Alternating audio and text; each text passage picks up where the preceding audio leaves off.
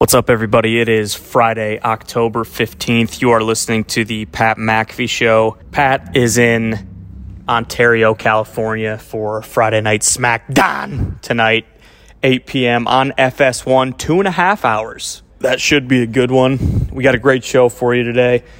Pat from his hotel in California, AJ Hawk, Cass Dogg, go through all the week six NFL games. And uh, Pat meets a special guest in a little town square down there in Ontario. It's a good one. It's a feel good Friday. Let's get into it.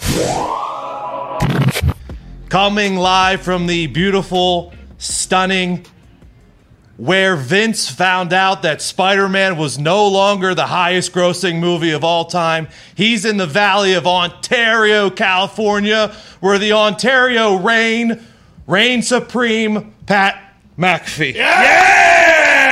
Colin, thank you for that incredible introduction, and you're going to do a great job, especially Thank with you. that little DILF shirt you got on, Kobe Cowboy. this is- this is Ben Toxic Ross. Table, you look amazing as well. I appreciate you. I'm going to be honest. I don't know if it's just the part of Ontario I'm in or it's the entire city. This place kind of stinks. Oh, this no. place. This place kind of stinks, and maybe it's just the hotels I've got into or whatever. I want the first hotel I checked into. I just signed a contract that I wouldn't smoke on the property. I got a room there with a balcony in California, strictly so I could smoke the California vitamins there. Yeah, had to sure. sign a contract, had security outside, had to come to another hotel. And it, I don't know if you can see this on the camera or not. Mm-hmm. There's about seven to eight cum colored stains on this particular chair right here, let alone the couch that's over here and this other chair here. So I don't know if I just so happen to be in the bum spots of Ontario, but the mountain's are beautiful, the valley's gorgeous, everything's feeling good aside from how I've had to stay and watch and live here for the last 24 hours. And that bet last night, Tone, let's get right into it, Tone Diggs. That same game parlay was supposed to fucking hit. We were supposed to take millions. I'm gonna get kicked out of here. I I, I'm 100 percent sure. I don't know how loud they were pounding to create that stain that's on that seat right behind me, but I assume it wasn't as loud as me yelling and millions because that's what we were supposed to take last night. Tone Diggs. We were supposed to take so much money from FanDuel. This was supposed to be the night. Last night was supposed to be the night that the same game parlay finally hits. Two super boosts in a row in football have hit. I started winning out on weekends. I started getting on the right side of gambling. This same game parlay, after a couple weeks of disappointment where one leg or somebody got hurt, didn't hit, last night was supposed to be the night. Going into week six here as we start to understand teams a little bit more. Now, there has been a big trade out of Philadelphia. A man who scored a touchdown last night was shipped to the fucking desert in Phoenix, and I love what Bidwell's doing. He's gone, but I feel like we're starting to get a grip on who's who and what's what. And last night, I felt good. You know, Antonio Brown, he did his part early. Yeah. First Oh, yeah. quarter, 32 yard touchdown. Check. Go ahead and get rid of that thing. Jalen Hurts running for his life. He ran like 40 of the. I some statistician statistician said Sirianni hates the Jalen Hurts accounted for forty percent of the Eagles' rush attempts. He was running for his fucking life. We knew that was going to happen. His over and rushing was an easy one to put Oh, on that yeah. same game parlay. Tampa Bay Buccaneers money line, bunch of fucking winners in Tampa Bay. Yeah, Of course they're going to win. Yep. Leonard Fournette scores two touchdowns instead of just one touchdown. Shout out to you, playoff Lenny, Super Bowl Lenny, Beast Lenny, going into Philly and fucking scoring touchdowns. Shout out to you, man everything seemed to be going our way. Everything seemed to be going right.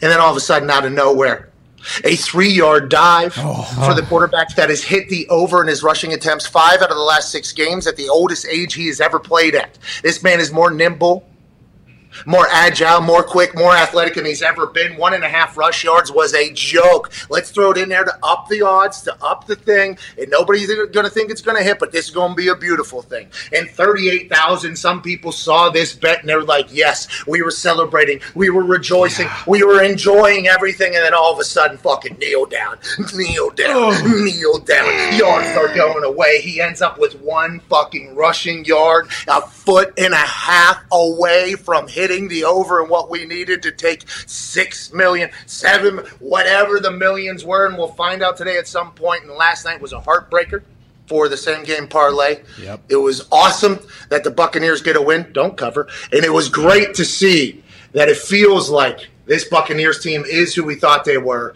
and that's a team that's probably going to be like the Chiefs and just win every game whenever they fucking want to. Tone. I'm sorry for that rant. Mm. I'm sure the neighbors aren't happy. I'm sorry they're they're trying to create their own stains on their own things, but right now had to talk about that tone. We were supposed to win that fucking money from FanDuel last night. No, I mean it looks like that hotel's hurt a lot worse, Pat. So I think you're fine there. And we're not in the business of blaming human beings, but I did hear when you and we presented the same game parlay to FanDuel yesterday that that you came up with and and we came up with, not FanDuel came up with. Um, Oh, thank you, Tone. You're welcome. By the way, it was What's a, that all about? By the way, it was a These free. clowns. It was a free Hey, what's- same what's game that all parlay. about? It was Hey, a Tone, free. uh, we- tell me what that's all about. I got what's this guy Billy Gunn or whatever his name is. This guy fucking tweeting me today. Bill He's Dunn. not He's a only one. I got a bunch of people tweeting. Hey, way to go, man! Way to set up everybody to lose their money on a risk-free same-game parlay. You, if I could set up a parlay to miss by one leg every single time, I wouldn't have a partnership with FanDuel. I'd be betting at every fucking sports book, taking all the money. I, I am not. People think just because there are exclusive, uh, exclusive sports book that I don't want them to lose all. I want them to fucking lose all the. I want us to win all the money. You know why? Because let's say Let's say I did make this uh, uh, decision to have a five leg parlay, hit four of them now two weeks in a row that would have cost millions of dollars from FanDuel, and I did it on purpose so people could feel the excitement. Do you know what it would be like if 38,000 plus people hit on the same bet? Now, granted, there are some sports books that are just hoping for 30,000 people to be betting altogether. we had 38,000 on one. Our team was riding, people were joining us. We were on our horses to happiness. Imagine if that hits. Do you know how many people are probably going to be on it next week? You Oh, know how yeah. many people are probably Oh. going to be on it the week after that if this thing continues to go? So whenever you say like, "Oh, business wise, I chose to lose," first of all, it's risk free, and second of all, it'd be much better business to keep fucking hitting this thing because everybody get excited about it. It's going to be hard. It's going to be hard to continue to build this thing up if we don't fucking hit one. And last night was supposed to be that night. And I would like to let everybody know on the internet that's telling me I'm losing on purpose to go fuck off. I'm not that Uh-huh. smart. That's one of the biggest compliments I've ever heard in my entire life. People think I'm doing that on purpose. Maybe if I was, we'd all be rich betting everywhere. Yeah. Yes. Exactly. And to your point, it was risk free. So FanDuel, if you if you bet the ten dollars, they didn't get your ten dollar ten dollars, they gave it right back to you. But to my original point, I believe it was someone at the toxic table who said, Oh shit, should we worry about the kneel? And everyone was like, No, no, no, we shouldn't worry about the kneel at the end of the game. But I was he was it was it Utah? Yeah, I knew. I knew. Uh-huh. I just knew. I didn't think that the Eagles were actually gonna. I mean, they just let they just let them hang around. You watch that first half. It's like, oh, the Bucks are going to win by 35 points. We're not going to have anything to worry about. Brady's not even going to play in the you know in the fourth quarter, and just they they found a way. I mean. It fucking stinks. What are you gonna do? But it, mm-hmm. it did just it did feel slowly as we got towards the end. It's like okay, the kneel is in play, and it does feel like it's it's possibly gonna come back and bite us in the ass. Go ahead, Pat. That that game was such a blowout early. Okay, I'm out here in Ontario, which is near LA, I guess. Yeah. Yeah. Near LA. Sure. That game was such a blowout that the place that Michael Cole and I were watching that game at, Sports Bar, they turned the TV. All the TVs were at the uh, Dodgers Giants game. Not a single game had the football. on. So we had to leave. We had to walk. This place has been a nightmare. All right. Uh, so Ontario, we had to walk all the way back to the hotel. Have that. Then obviously get to my room. TV doesn't work. Remote doesn't work. Sure, Yeah. of Come course. on. So, anyways, go down to the lobby, spring down there. We're watching one little tiny TV. I'm watching this thing on, and it's just you know the game was so bad. You're right though. Second half, it really felt like oh shit, is Sirianni? Is Sirianni about to turn this thing into a masterpiece? Is this about to be a Sirianni staple game where maybe they look out of it and then halftime adjustments fucking come full speed ahead and now he's battling wits with the GOAT out there? Uh, but that wasn't the case. I, I don't think there was ever a moment where, I mean, I guess there was when we thought it was out of control, but that Tampa Bay Buccaneers, it felt like at any moment they had to, they could have went and gone. But the score definitely and the mo- momentum was starting to uh, switch a little bit. But I think Sirianni. I mean, I think he's onto something, right? Yeah. It feels like he's he's onto something a little bit over there. He might. I think he gave up, Pat. I think he's given up on the season. Um, he didn't have one highlighter in his visor last night. I'm not sure if you saw that or not. Not Whoa. one fucking highlighter. So I'm pretty sure he's given up on the season. He also decided to only run uh, Booby Miles, Miles Sanders one time in the first half. He's done that all year long. You know, what's great- Orlovsky wanted him fired. What, what's, Already? what's great about the Ravens is that like, they were like, all right, we have Lamar Jackson. He's incredible at running. He can pass when he needs to. I feel like Jalen Hurts is a similar guy, but instead they're throwing the ball 75% of the time with Jalen Hurts. and they're not really playing to his strengths. Like, how do you feel about that? Well, they in their, I think they're just banking on Jalen Hurts being the entire team. You know, like mm-hmm. he'll run for his life, and it was obvious that Tampa's idea was we need to keep him in the pocket. Yeah, Mm-hmm. Right? It was very, it was very apparent. Which I think in the first two quarters, I was Uh, it wasn't Tom Brady's rushing yards I was worried about. That's Uh, right. No, no. It was, it was Jalen's potentially that I was worrying about. So. I think Sirianni maybe he'll evolve as he goes as he gets his team. They're trading out one of their weapons. Yeah, I mean, they yeah. just traded out Zach Ertz, so maybe they are like kind of just building for the future, trying to get Jalen as many reps as possible to get comfortable, so that as they continue to build this team or whatever the case is. But I think any quarterback, and this is you know what this is groundbreaking football analysis. Here we go. can't wait.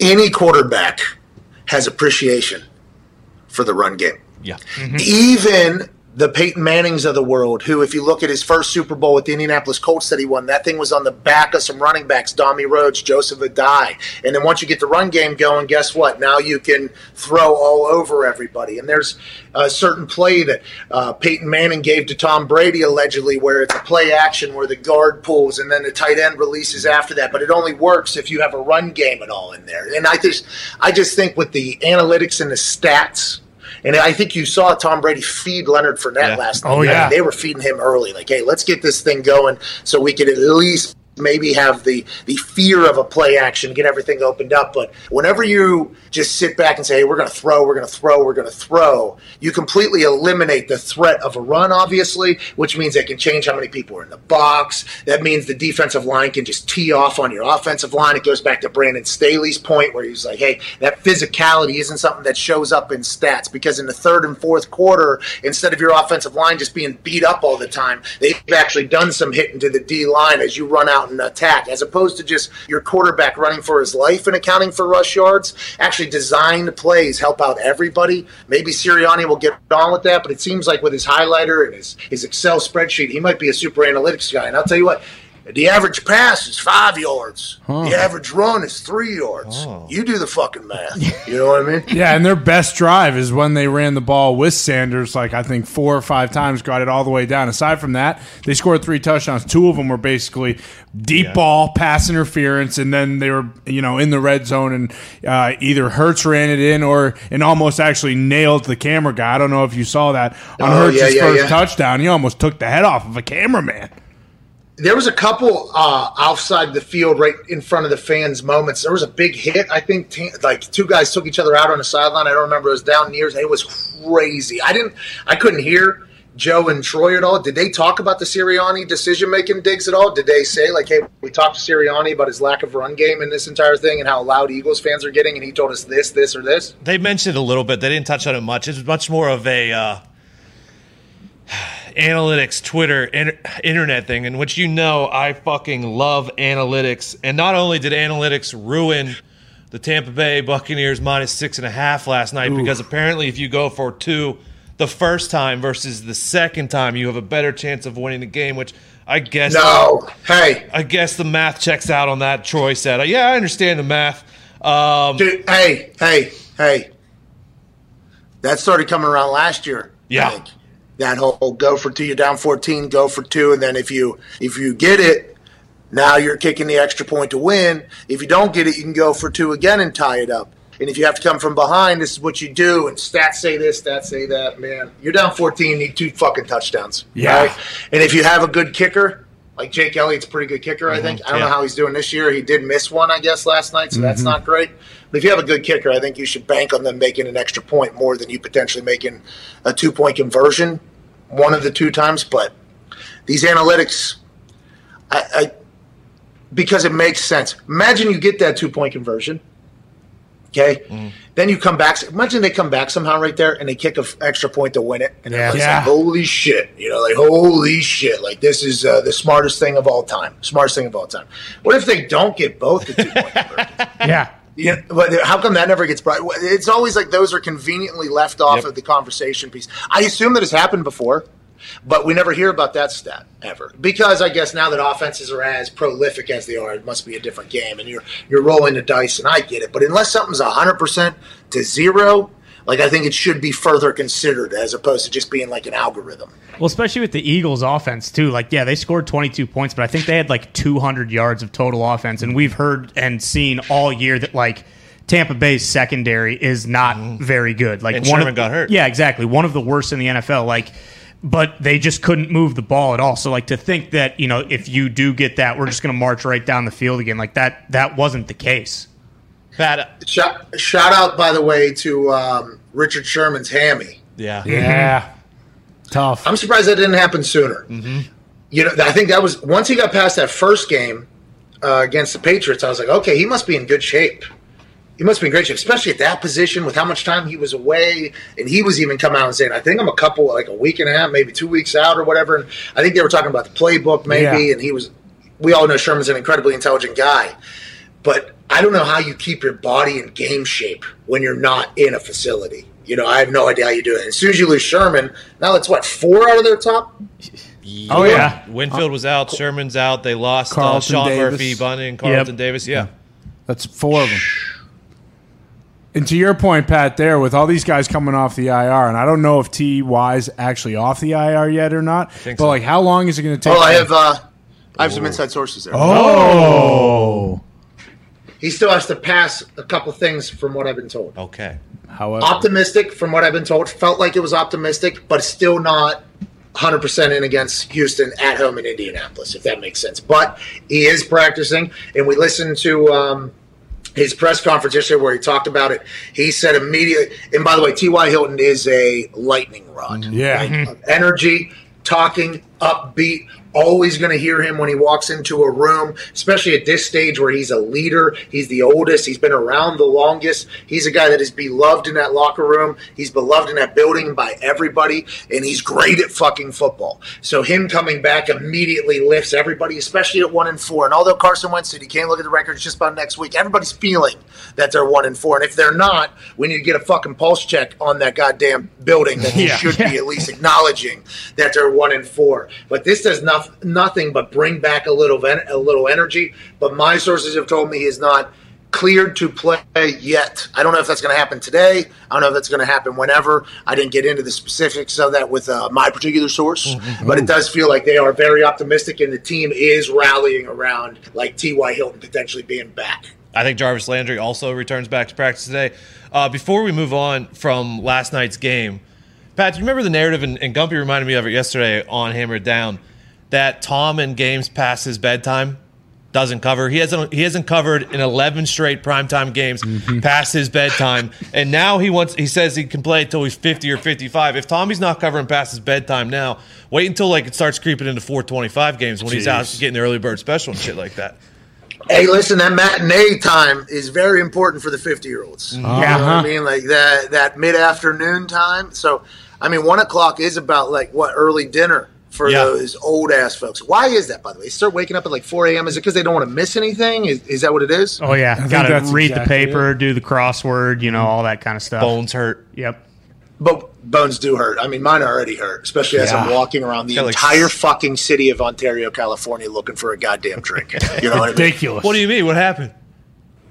Nothing's open around here till 9:30 a.m. That's 12:30 in American time. What that- are we even doing? is I that walked California to a Starbucks specific? that was allegedly open across the street here, like three tenths of a mile or something like that.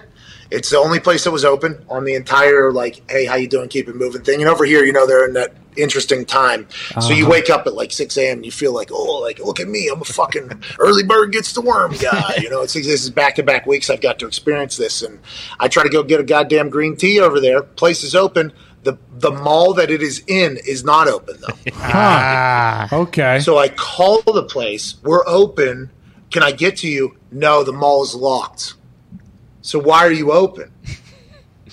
Well, just in case there's a mobile. Well, how do they pick that up? Can I go to where that is? Well, those are employee entrances, and due to our safety and COVID protocols, we do not want to breach those. I'm like, are you fucking kidding me right now? So I had to walk to a gas station, like a half mile down the road that way, to pick up an old green tea out of a bottle, and then I stole a uh, big old cup down there. I've, I've had a I've had a tough go of it here in Ontario, California, to be honest. But I think tonight that's all going to change. And I sorry, I, I apologize for uh, forgetting what the initial conversation was supposed to be about. I honestly, I can't remember either. The CT is acting up a lot today, so it's going to be a long day. Same thing happened to me at a Bed Bath or a Bath and Body Works before in the in the uh, Castleton Mall here. There's a Bed Bath and Beyond right down here. I was going to uh, get a blow dryer for the hair, Oh, you know, because we obviously go. got in the room, blow dryers broke here, Sure. so uh, the hair is just a little bit out of control. Bed Bath and Beyond doesn't open until eleven. Are Really? you shitting me? What the fuck is going on? I don't. I don't even know if I'm in a real town. This might be a retirement home. I have no idea what it is. Like it is insane. I, I, I none of it makes sense. But I'm excited to be here. I, I will say the views are nice, the weather is nice, but uh, I've had the rough end of it over here, especially with that same game parlay kind of setting the fucking tone and Tom's kneel going back. I mean, what do we do? A lot of people on the internet talking about how that should not be a um, Yes. Oh yes, a Agreed. stat. That- I think it should be like so in baseball. Uh, say there's a runner on second, you ground out. The guy goes to third, though you're out. It doesn't count as a bat. It counts as a uh, ground a sacrifice. Um, so I think the kneel at the end of the game should be similar to the sacrifice, like in baseball. Yeah, it's Where bullshit. it doesn't count against you. Yeah, and you saw Tom go up at the end, I think, to keep him in the positive yards. Mm-hmm. Like, I think he knew that as well. Yeah. But he doesn't want to disrespect the Eagles either, you know, because that could be a potential disrespect. So he gets back to the line of scrimmage there. And I saw there were some people really cooking on the internet for us to win our money, by the way. And, and whenever you got 38,000 people riding on one particular Yeah. bet and something like that happens to fucking end it in heartbreak, brutal fashion, people are going to try to break down everything. But he didn't gain a yard there. He just got back to the line of scrimmage, so he didn't lose another one. But what a fucking joke, dude. Yeah, yeah, and the worst part about that too is Gumpy was pointing out this morning his over under for rush yards has typically been half a yard, but because Yeah. of his past two weeks, him Ah. having like five to ten rushing yards, they just bumped it up by one. So naturally, of course, we lose by half a yard. What a fucking joke that is that you just said. Yeah. I had no listen. I had no idea about that stat you just said. I, I assumed one and a half was like his thing every single time, just like in hockey. Yeah. You know, in hockey, it's always like one and a half. Yeah. Mm-hmm. Whatever the fuck it is. I, in soccer, I think they have one as well. I assumed one and a half was just Tom Brady's thing all the time. How you doing? Keep it moving. He hit five out of the last six. Maybe I should have done a little bit more fucking research. But Tom, let me tell you this. I appreciate the fact that you got back to the line of scrimmage on that last kneel down. All right, because you ended up with one yard rushing, and I know you're a thousand yard rusher over your career. Five out of the last six, you've gone over what people thought you would be able to rush for, and it's been nothing short of spectacular. But how come we couldn't do that every single time? How, how come we couldn't have a three yard rush day? Yes. How, how come only on the last one we wanted to get back to the line of scrimmage? I, I fucking love, okay? I love how good you are at football, mm-hmm. man. Mm-hmm. I like how much, I like how much you love avocado ice cream. man. I like how you sold us like that alien chocolate a couple years ago. Mm-hmm. What? I love I love pliability, man. I can't touch my toes, but I'd love to be fucking pliable one day. I probably won't because I I feel like it hurts, but I love that you're pliable, dude. I fucking I love everything you're about. I like Alex Guerrero. I like I like the fact you went to Tampa, told told Bill Belichick fuck off, win a Super Bowl. I I, I like everything about you, pal. I, I like that you say you're going to play till you're 50, 55, longer than George Blanda, who's a Western Pennsylvania legend who was smoking cigs on the sideline. I don't know how he played until he was 50 years old. I love everything about you, but pal, move your fucking feet earlier in the game so we don't have the kneel down situation where we don't have to hit an over on rush yards and 38,000 plus can fucking win, Tom. Well, or maybe you know, just line up uh, Vita Vea at like fullback. Maybe try something out for later in the season that you might unveil during the playoffs. You know, I mean, if you score a touchdown, you score a touchdown, we cover as well. I mean, it just it, Kick a field goal? Kick a Huh? field goal, yeah. Kick a field goal. How Yeah. about that? Okay. Hey, Tom, we love you, Tom. Love hey, Tom, ya. I've actually been on record as saying that when babies are born, they should be shown a picture of you and said, like, hey, good luck trying to emulate this.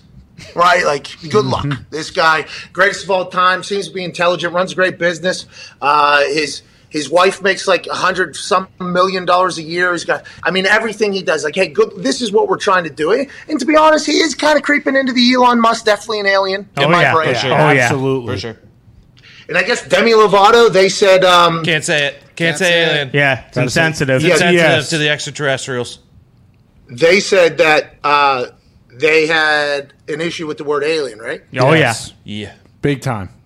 So, did they talk to The Galactic The- Federation. the thing? flying the UFO and ask them if because what if the person sorry what if the being mm-hmm. and I we'll have to ask they this but what if the being that's in the UFO lands here speaks mm-hmm. like us mm-hmm. And said what's up I'm a motherfucking alien do we know that like what if that's what they want to be called do they know that like how guys I saw a bunch of people tweet me like hey Demi Lovato is going to be pissed about you calling Tom Brady an alien and Elon Musk an alien and everything like that. And I'm like, I understand where they might be coming from, how that is used in other situations. But in this particular one, how do we know what they fucking want to be called and referred to? I just assumed that they'd probably come down and say, like, yo, what up, dog? Fucking alien shit, dude. What if they did that? How do we know? We don't know, right? I believe Demi now believes that since she since they has a new show uh, where they look for ghosts and extraterrestrials that she is the foremost expert opinion on this matter and has taken it into her her own hands. I would like to let they know that I've been hunting motherfucking ghosts and aliens for a long time as well. Yep. You know, and, and I I don't know if I've had an encounter with them because how do we know if ghosts want to be called ghosts? How about Good that? question. Good call. Did they talk about that? Whoopi Goldberg told us they want to be called ghosts. Hell yeah. What was that movie where she was a nun? Oh, Ghosts. Sister Act. Sister Act. Absolutely. Fucking so Yeah. good. So Oh, yeah. all three. so good. Anyways, I'm going to continue to call humans that I think are uh, built differently than the rest of us and have brains different than the rest of us and seem to accomplish things that the humans could not normally accomplish. I'm going to continue to call them aliens until we get word from a being uh, that's flying one of them fucking UFOs that are real that says anything different. Now, if they come down and they're like, we, we've been hearing what y'all motherfuckers been saying about us, you know, like if they come down in there and say that, then I'll be like, okay, I, I get it. But until further notice, Elon Musk, Tom Brady, definitely fucking aliens. Yeah, and also like if these aliens actually didn't like it, they would have blown us to smithereens True. a long time ago. Because it's not as if we just started calling them aliens; it's been like this for years. So you got to assume they don't have a problem. And I do actually, you know, think that the aliens or extra- extraterrestrials probably listen to Demi Lovato, and so they would come down and say, "Hey, we love your music. By the way." We want to be called extraterrestrials, so maybe there is a little bit of a Yeah, case to be made. Until we find out about that, well, I guess we'll have to continue to ask questions. Um, what skyscraper, skyscrapers? Great Yeah. song. Great song, fucking banger. Like, I just don't be. And if she if she releases the tapes of where she's talking or they are talking to the beings and they're saying, "Hey, do not call us aliens," I'm all about it. I don't want to make anybody feel bad. All right, that's how I always operate. I just talked about that the other day. I think we have some breaking news. Yes. Um, the NFL's top rush game, as of a couple weeks ago, I don't know if they still are, but the NFL's top rushing team, the Cleveland Browns, are without running back oh, Nick Chubb this weekend against Arizona. Big time game. Zach Ertz will not be able to play in that game, even though he was traded today, a couple days before that game, because there is an NFL rule about not being able to play two times in one week. A lot of people from Tampa, their fans were saying, "Shame this guy can't lose two times in one weekend." well, I don't know if that would be the case or not because Chubb is out. That guy's a weapon, Tone. Yeah, that's it's tough for the Browns, but they also have Kareem Hunt, and then they also have more depth. They got more horses in that stable. Here's why it could be a bigger deal. Um, I like the Browns actually this weekend. They do have the number one rushing attack in the NFL. Arizona has the 31st rushing defense Oh, in no. the NFL. There's all supposed to be also supposed to be 20 mile an hour winds coming off the lake this weekend.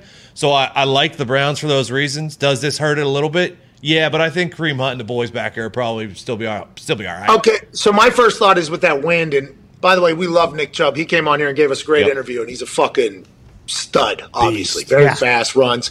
And uh, what Andrew Berry has done with the Cleveland Browns Browns. to uh, appease the Dawg Pound with some success for a while is we're going to go around the run game. You know what I mean? So much so that Baker Mayfield has actually been like buried a little bit a couple times because he had, doesn't have anywhere near as many yards as everybody else. He's missed a couple balls and he's playing through an injury, but the run game's so good they're still winning. So if you win, who cares? I think is how probably everybody in that locker room is looking at this thing. Uh, but if you're saying 20 mile an hour winds coming off of that thing, no Nick Chubb, what's the over under on that game, Diggs? Do you know that is a tough place to kick? That is a tough place to throw. That is a tough place to punt, especially with that wind. Cleveland is a nightmare when that lake gets a breathing heavy. Good point. Uh, pretty high total, 49. Also, Kyler's a little dinged up with the same shoulder he was dinged up on uh, last year. That's Rodney. Hudson's out. Ooh, His center's out. You liking the under? Yes. Tony might like the undies as well. Yeah, under looks like the play for sure, and also Jarvis Landry back for Cleveland might help. So Baker, Mm-hmm. you know, actually having the full arsenal of receivers and tight ends. Obviously, losing Chubb stinks, but that's why you have Hunt. So looking at my little statties here as well, Browns run the ball second most in the league. Uh, Cardinals run the ball sixth most in the league. So wow, might be on the ground, run game, ground and pound, old AFC North battle with the Cardinals. And Andy Lee is obviously a great punter, and Andy Lee's been around a long time. But there's no machine that can beat the wind. So if you're, you know, if they're coming back and forth, I don't know. I'm, uh, I'm, I'm really intrigued by that game. That's the biggest game of the weekend by far. And you say they're 31st against the run, that Yes. uh, Cardinals defense. Yes. A lot of OGs over there, right? They've probably just been hunting sacks. I wonder if they could just turn it up in the run game because I feel like a lot of things run game are effort, discipline, Yeah. stuff like that. I don't know if they maybe haven't needed it or haven't. Maybe it is one of their Achilles heels in their weaknesses over there. And we, I, I mean, the only thing that does make me think about that is Baker and Jarvis have an incredible connection. Yeah. yeah. yeah. I don't it's know going to be windy. It's going to be tough. Yeah, and I, we, I don't know if it's he's practicing now. I don't know if Jarvis is going to play on Saturday night. I think it's similar to Ty. Uh, Chandler Jones is also out for the Cardinals Yeah, in that game, that's so that'll be a, a big deal. Uh, to put a bow on the Cardinals and the Eagles and the Bucks, what are your thoughts on? It seems like Arizona Cardinals win now. They go out and get Ertz. Uh, I assume you like that move after Maxx Williams gets hurt. Yeah, I kind of hit on it earlier because of the in the middle of my same game parlay diatribe there, where I still believe we got fucked. We should have Yeah, won that. I time. apologize. Next week we are hitting. Okay, I don't know who the game is, but we'll have at least one more weekend of film on these teams. We're gonna know what we're gonna do going in there. Bidwill though, that son of a bitch flew his plane over or plane over to Wisconsin to pick up J.J. Mm-hmm. Watt after paying him like thirty million dollars, and we had no idea what was going to happen to J.J. Watt. We had no idea what the future held for one of our greatest players on the defensive side of the ball, coming off an injury, leaving Houston Texans. We didn't know what the case was. Steve Bidwill hops in his plane, says, "Hey, motherfucker, you're coming back to the desert, fifth largest city in America." We need to get this team going. Then he brings in AJ Green. Then he has Cliff Kingsbury in another year of uh, comfort. Kyler Murray ball and Nuk's still there. And then he invests on the defensive side of the ball with a bunch of studs, draft capital, everything like that. I love what Mr. Bidwill has done. I love him trading for Zach Ertz. If you think somebody, especially after the Williams injury, T's and P's, rest in peace, moment of silence to the injury, that Williams, that I did not know that Williams guy existed. Watching him the first five weeks has been awesome. Yeah. That injury looked terrible. Obviously, everybody has massive amounts of respect for him. We need to fill that position right now if we want to go win, which is what we think we can do, especially in an NFC West that is going to be a fucking murderer's row. I love an aggressive owner. I love a team that buys in and says, let's go win now. And I think the players in that locker room are going to be appreciative of it- as well. Think about Kyler Murray looking at this owner, looking at this front office, Steve Keim, looking at Cliff Kingsbury. Hey, I lost one of my weapons. I lost one of my tight ends. And they're like, hey, don't worry about it, buddy. We're going to get you another one by the end of the fucking week. And it's going to be a big time player, a guy who's made $46 million in his career with the Philadelphia Eagles, has won a Super Bowl, who wants uh, everything like that. I just, I think this is great for the entire organization. If I'm part of that bird gang out there, the big red sea or whatever the hell it is, I'd be pumped with how aggressive the ownership has been. Yeah, especially in that division, like you just mentioned, competing with the Rams and you know the Niners in Seattle, depending on Russell Wilson. But you got to feel for uh, Tay Gowan or Zay going, going from the undefeated Cardinals to Sirianni. I mean, god Hey. damn it, that guy got screwed. Hey, Tay Gowan. Um, very nice, great, st- great. I mean, going out to Phoenix and staying out there for that one weekend. I mean, I'd never really done that before. I was out there for the Pro Bowl, but I was mostly in the hotel and then out in the middle of the desert, literally nowhere. And I played the Fiesta Bowl, and we had a great time out here. And I was underage still, and that whole thing. But just that is a vacation retirement place. Yeah. I Oh, mean, yeah. it is gorgeous. Your team is on the up and up. Your ownership is investing in the team. Everything is good. And then Tay is going to a rebuild Yeah. in the city of brotherly love. Not that the first capital of the United States isn't a beautiful city. Okay, I'm not saying that. It probably is a beautiful city for some people, probably where you want to live.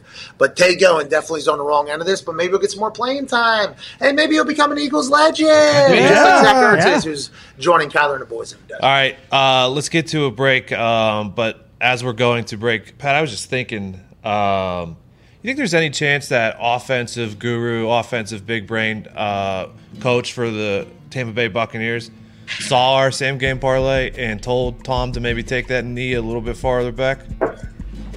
AQ Shipley. Could you imagine if that he's thin now?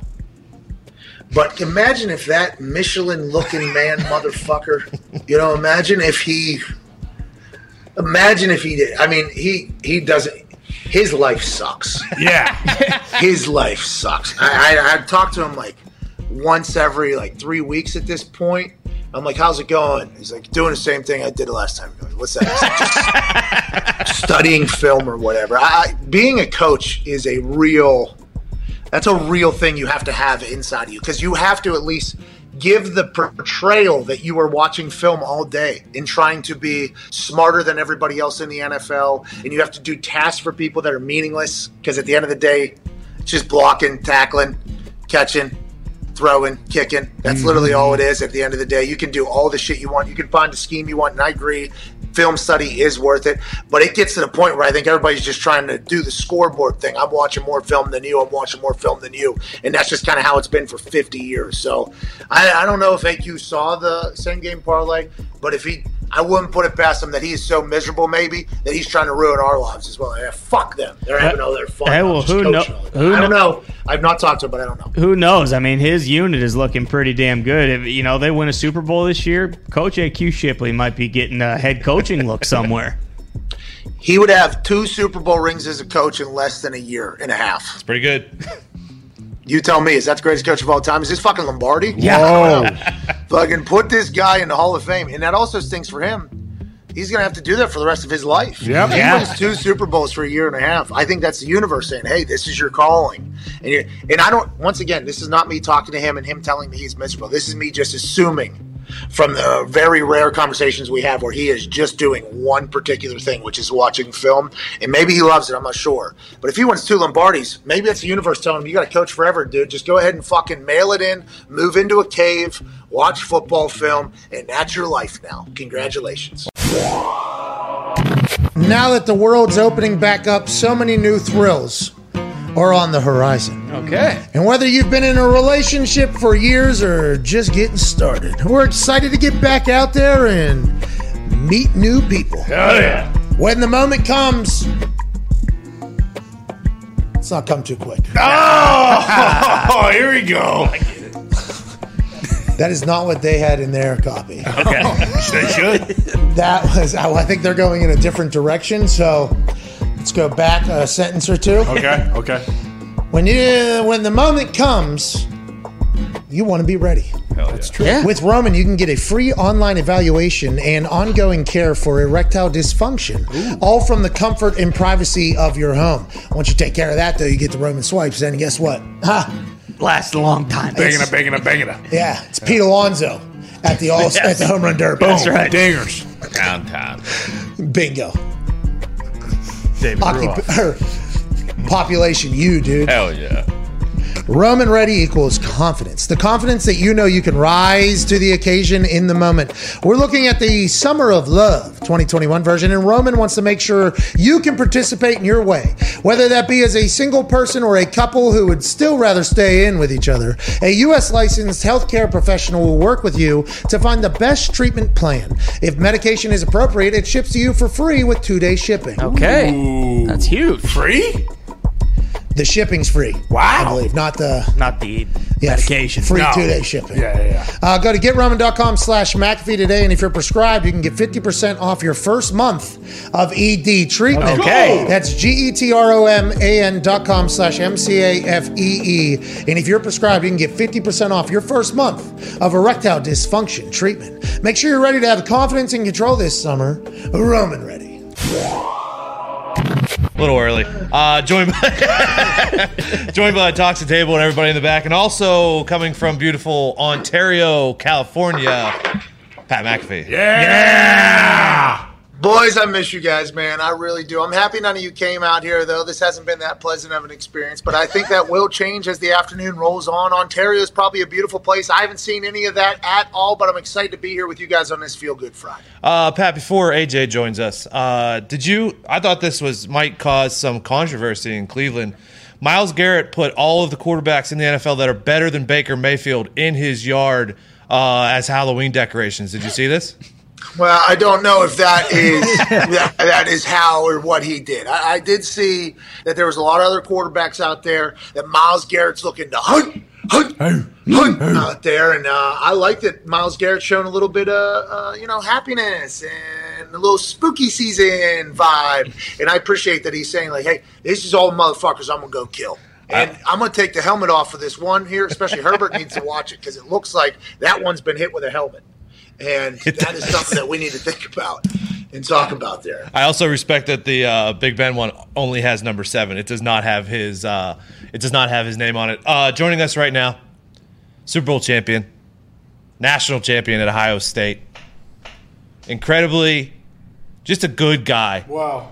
Come on. I don't know about that. Just a good guy. He's a good guy. AJ Hawk. What's up, guys? How you doing, Pat? How's it going out there? AJ, I'll tell you what, this is nice. You're in an attic in Ohio in like a mega mansion. You know what I mean? One of those things that I would have seen in the lifestyles of rich and famous with that old fat British guy with a beautiful voice speaking over top of it. What you're looking at here is a, you know, that whole thing. Uh-huh. I'm sitting in a porn set in Ontario, and it is an absolutely beautiful feel good Friday. AJ, same game parlay didn't hit. We almost all would have won a bunch of money. I'm in. I'm sitting in Johnny Sins come over here. It is. It's quite a day, AJ. It's quite a day, pal. Good to see you. Well- Good Friday. Hey, good to see you too. You're the one that always told me you like to choose your hotels. You don't like the WWE to uh, put put you up. So congrats on, on getting a good spot this year. Last night, so that's all you need. When Tom Brady takes a knee, that's what the, through the whole same game part. See, I assumed you got it. I assumed it was in the bag. Well, you and I both we had plans of going on a clean sweep this season or this weekend. You remember? We, you and I, we said this is what we're going to do. We're going to be on the same page for every game, and we're going to win every single one of them outright. So our record's going to be the exact same. It's going to be 16 or no, because there's two games missing. Bat, bat, do your math. 14. Mm-hmm. Yeah, mm-hmm. 14 and 0 is what we're going to be this weekend. That's what we're going to be. Four teams are on the bye, by the way. Welcome to bye season. If you got a bye week this week, the first bye, you are pissed, especially with the long haul on the other end of this thing. But maybe some teams will be able to get better in that. I thought we are going to go undefeated. The Uh, Buccaneers don't cover because Sirianni goes for two, of mm-hmm. course. Of course, good stats, good analytics, and the Buccaneers choose not to kick field goal there at the end. Actually, they decide to start kneeling it with like ten minutes left in the game. Fucking, what are we doing here? Uh, how is this even getting here? And yeah, and then him obviously going forward and not losing a yard on that last particular one, so that he would still remain with one yard rushing on the game, so he wouldn't have to be at zero. He still wanted people to know, uh, but not getting one and a half and having that plus nine hundred something five leg parlay with almost thirty nine thousand people betting on the damn thing. Not hitting AJ. It was a rough night, but I appreciate the fact that it seemed like you were pulling for us at least a little bit. Yeah, it was because it looked like it was all checking out. But what do you think of the game? Actually, I'm sure you guys have covered it. Like, do you feel better about the Eagles? Do you feel worse about the Eagles? And how do you feel about the Bucks? Yeah, that's interesting because all the stats and analytics people are talking about how much Sirianni's running the ball and is it too much on uh, Jalen Hurts' plate, which is he's accounted for like 40% of the rushes last night, obviously all of the throws. Sirianni has a lot of faith in uh, Jalen Hurts, I think, so he's kind of doing that. Maybe he's just trying to get him a bunch of like experience this year as they know they're going to have to continue to grow and continue to mold that roster maybe around Jalen Hurts. I think I enjoy watching Jalen Hurts play football. I think he's an incredibly talented guy. I don't think they have the pieces around him to potentially be a goer right now. They trade away Zach Ertz as well. Who knows what that Eagles team is going to be? But what I took from the game last night is that the Buccaneers are this year's Chiefs. Like they'll win, Yeah. they'll win. But we can't trust them to cover. That beginning of that game looked like it was maybe going to be 56 nothing the Yeah. way Yes. they came out there. And I don't want to say they got comfortable or relaxed. Maybe they changed up some things. The Eagles claw their way back in there after a great halftime speech from Nick Sirianni, which I'm sure we'll get a chance to hear here in a little bit. But I just like that Bucks team is so fucking deep. You forget OJ Howard is even on Yeah. the fucking team. That guy's a stud. Scores a touchdown last night because Gronk is out. It just is a never-ending supply of talent down there in Tampa, and I think that got hammered home last night to me. AJ, your thoughts? Well, I think it's hard to play with a lead, whether college football, NFL. It's much harder in the NFL than college, but you see this all the time. You get up and yeah, like the coach, you you don't have that exact same like attack mentality offensively. You just all right, let's find a way to stay productive, stay, continue to put the points on the board, and try to move the ball and not make any huge mistakes. I want to ask you because you're a very prolific defensive football player, and we learned yesterday that you used your uh, face as a weapon numerous times. Everybody talks about your helmet being a weapon, but you actually used the face that was underneath the helmet as a weapon because you were able to get a heavier helmet that was able to move, and your face would just handle it when it came in. Like your nose was like, "Yeah, don't worry about it, man. Use it as a missile if you want to. Yeah, don't worry, it just bust my shit down, but my face doesn't break actually, so I'll just keep Cobra striking everybody. You know, like we learned that yesterday and that whole thing. But how come? And I've always wondered this. You're obviously incredible defense player, all-time leading tackler for the Packers. Why does prevent happen? You're having all this success with the game plan that you had. You had game all the and what does prevent mean? Does that just mean you're dropping into coverage, you're only rushing three? And how come teams do it? Were you a fan of it? Did you hate it? Because I always said if you're beating somebody, like hey, let's keep for instance, ping pong. Okay, let's say we're playing ping pong, you and me. Okay. Yeah. All right, and I'm feeding that busted pinky just in her backhand, and every time I hit it, that ball pops up, okay, and it comes back over, and then I just, how you doing? Guess what? That whole game, I'm just feeding that back. This is going to be boring. This is going to be a boring game for you. You're going to hate it, but I am just feeding that backhand the entire time if I find a weakness. And if this thing ends up 21 zip, 11 zip, whatever you're playing to, I do not care. You get the win. How come it feels like teams sometimes have the perfect strategy? They get up and then they're like, you know what? Fuck it. Let's go into the safe thing now. Why is that? I, I never understood why that happens. I mean, it's going to be an argument or like a discussion till the end of time, but there's like prevent means a million different things. Yeah, you're you're dropping, you know, seven or eight. You probably seven at least, and eight every once in a while. But they just don't want to get beat deep. Like, hey, don't let anything overtop you. Stay, stay on top of everything. Don't let them have an explosive over the top. Catch it in front of them. Make the tackle. Hopefully, keep them in balance. Keep the clock rolling. That's their plan. But a lot of times, that opens up those big windows, especially like those outbreaking routes to the to the sideline. They're going to make you throw the hard throw, like throw all the way across the field, outside the hash to the numbers. How come in these amoeba defenses, in these exotic defenses? What's amoeba? You know what I mean? mean? Tell me what amoeba defense You know. means. You know, dude. You know, You know. Ever changing. I really don't. Yeah, you do. Like the Clyde. Hey, you get it Don't. A little bit. a little bit, A little You know what bit. I mean? You, get, you go a little bit, you Little know. bit. But the amoeba defense, how come nobody's been able to create like a pressure bringing prevent defense? Can't you just drop the shell and then still try to get pressure because everything underneath is what you're asking for them to do anyways? It But how many you, like- how many are you going to bring? It depends on how many you want to bring. Like, are you going to get pressure with your front four? If you have four guys that can get pressure, you can do a lot in the back end, and you can. Yeah, it's it's nice, but a lot of teams can't get pressure with four. It was kind of So like there what- is no way that you can also make sure nobody gets over your head while also trying to bring people because in doing so you're getting rid of people from the back end to get up to the front end. Yeah, it's like when they see a light box, you hear hear them say, "Oh, the quarterback saw a light box, so he checked to run." He sees okay six in the box. They got two safeties deep. This guy doesn't look like he's going to creep down to the box. Here we go. Let's run it. I just feel like, don't you? And uh, this is probably why we're players, and I think I could tell by your tone there, you are a fan of continuing to bury people, and I think that is most athletic people and competitive people. It's like, hey, I'm okay winning this thing by sixty.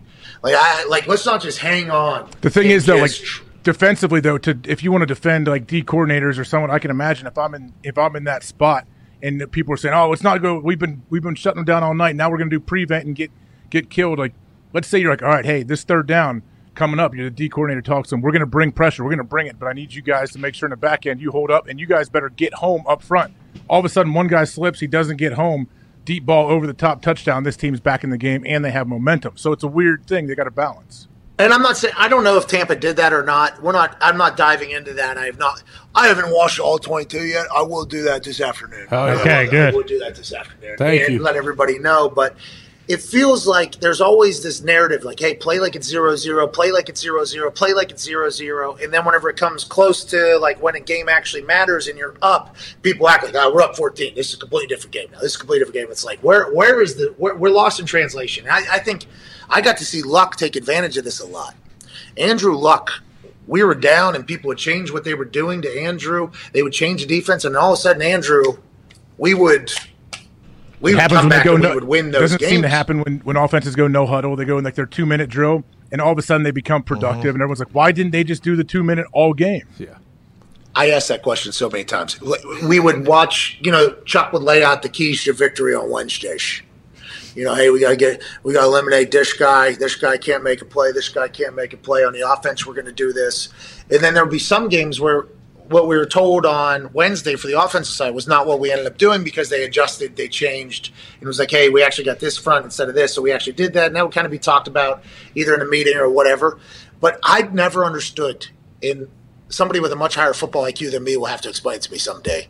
If something is working, why are we going away? Like, why do we get bored with success? Why why do you? Because you feel like you have to do something different and maybe you think it won't work if you continue to do it. But now that you have it, why are we not just hammering this fucking thing away? You know, like why aren't we doing that every single time? I like that. in every sport, every game that there is a scoreboard. I, I like that. I think a lot of coaches should do that more. Like, hey, you guys prove to us that you can stop this. That you can stop. We're running like if you're running the ball to the right side, like we're going to continue to run the ball at your right side until you prove to us that you can stop it, and then you move on. But a lot of times too, you know, like coaches. I'm not saying all of them, but I think coaches that aren't as good as others like to change things up just to feel important, just to mm-hmm. like, hey, look at this new little wrinkle we got. Look what I'm gonna try this week, and then sometimes you get too cute and it and it backfires on you. But you know, you have so much time there. You're spending 22 hours a day at the facility guarding your desk. You got to come up with something, don't you?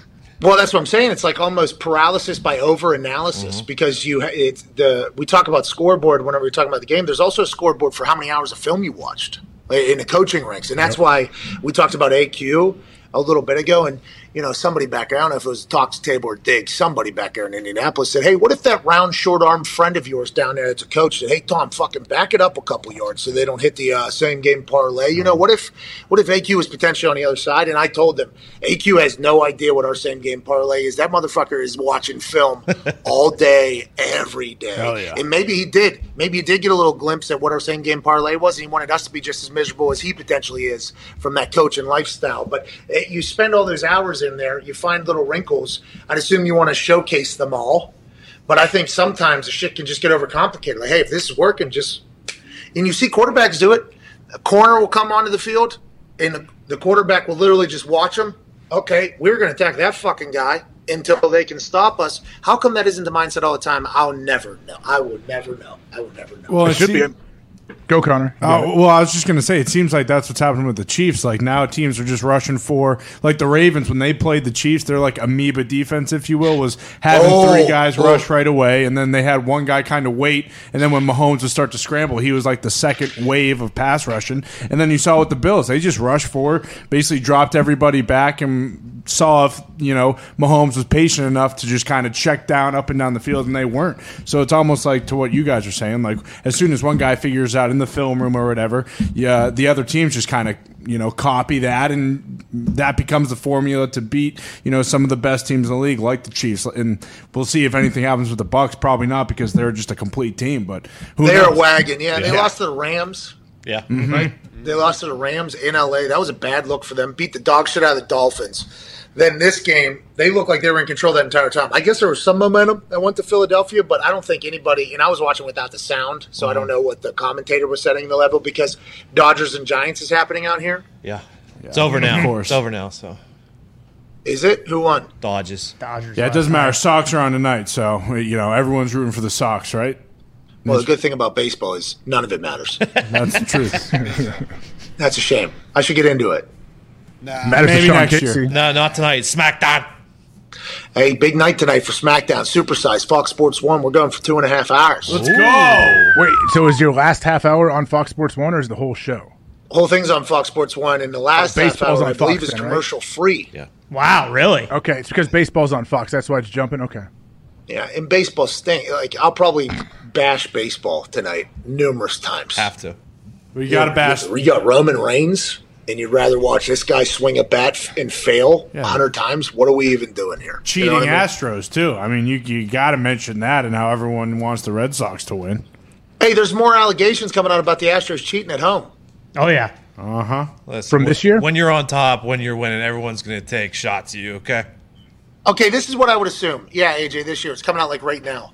There was this Taco Bell in Morgantown, West Virginia, that we frequented. Okay. Sure. Okay, we frequented the said Taco Bell a lot. They got shut down because they weren't necessarily using the right type of meat. They were saying, I guess, or something happened with their meat. They were shut down for numerous months. as it was opened back up, people wondered on whether or not people would still be going to this Taco Bell potentially because of bad PR or whatever. And the answer was this place is going to be the cleanest Taco Bell on earth because of what just happened. They just got shut down or whatever.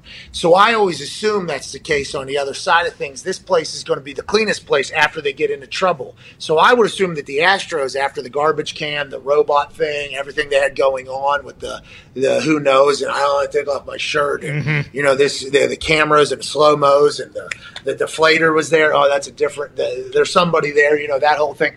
I just assumed that they'd be locked down so tightly they would never be able to cheat for at least a couple years when people got bored and forgot about it. Mm-hmm. But they, they're saying that the Astros are cheating. People are saying the Astros are still cheating. I don't even know how that would be possible. Hey, what are they? I know the boys know. What are they saying they're doing? Do they know how they're they're supposedly cheating? They they there was just video of their swings and misses looked a lot worse on the road versus at home. There's no evidence besides that. Yeah, and they also did beat the piss out of the White Sox in Chicago to close out the series. So So, so, All right, boys. Um, it's Feel Good Friday, here we go. and what we do on Feel Good Fridays is you two make picks. Okay, yeah. Pat, you are increasingly heating up every single week. Thank you, Diggs. AJ, you are going the other direction. I'm due. I'm due. You uh, do. Ice him down. Ice him down. He's getting colder. 13 more games to pick for this week. Everyone loves when you talk about their teams, so we'll talk about all of them. First game, back in London, Ton. Wow. Tua is back starting. The line is three. Dolphins are minus three in London Town versus the Urban Meyer led Jacksonville Jaguars.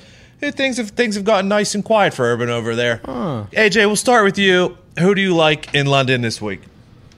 I like the Jags at plus three here as the underdogs. Tua's coming back. I have no idea what the Dolphins are.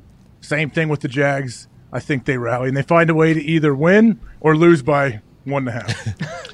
I think we, um, I think we bet on the Jags last week too, didn't we? I think. yeah, it didn't work out. Did not work out. And I think while watching the Jags, I said, "Why the fuck am I picking the Jags?" What, you know, like that is that is one of those things. While you're watching the game, If they didn't have Trevor Lawrence, I would say the same. If they didn't have Trevor Lawrence, he's the main reason I'm picking the Jags. And Urban. I agree. Love Trevor Lawrence. And what I was about to say is when the camera cuts over to Urban doing whatever Urban's doing, Uh-huh. you know, bent over, or, you know, tossing around the challenge flag like this, you start thinking to yourself, like, what the? F- I picked these fucking. Why did I put my record on the line with that particular team? Tua is coming back. Yep. Give me Dolphins minus three. You can alternate spread that thing Oh. to minus nine and a half. Wow. The Dolphins in London town. Tua Tagovailoa is back after a painful rib injury. That's how it was described Yep. because it was incredibly painful. He had to miss some times. He got carted out of there. He'll be back. They'll be better than ever. Give me the Dolphins. I ain't picking the Jags ever again. Now we again. go. Can't do it. now uh, we go. The Texans are traveling to the Circle City of Indianapolis, Indiana. The Texans are 10 point dogs. Pat's sources revealed that TY may play on Sunday. Uh, AJ, we'll start with you. Colts minus 10, Texans plus 10.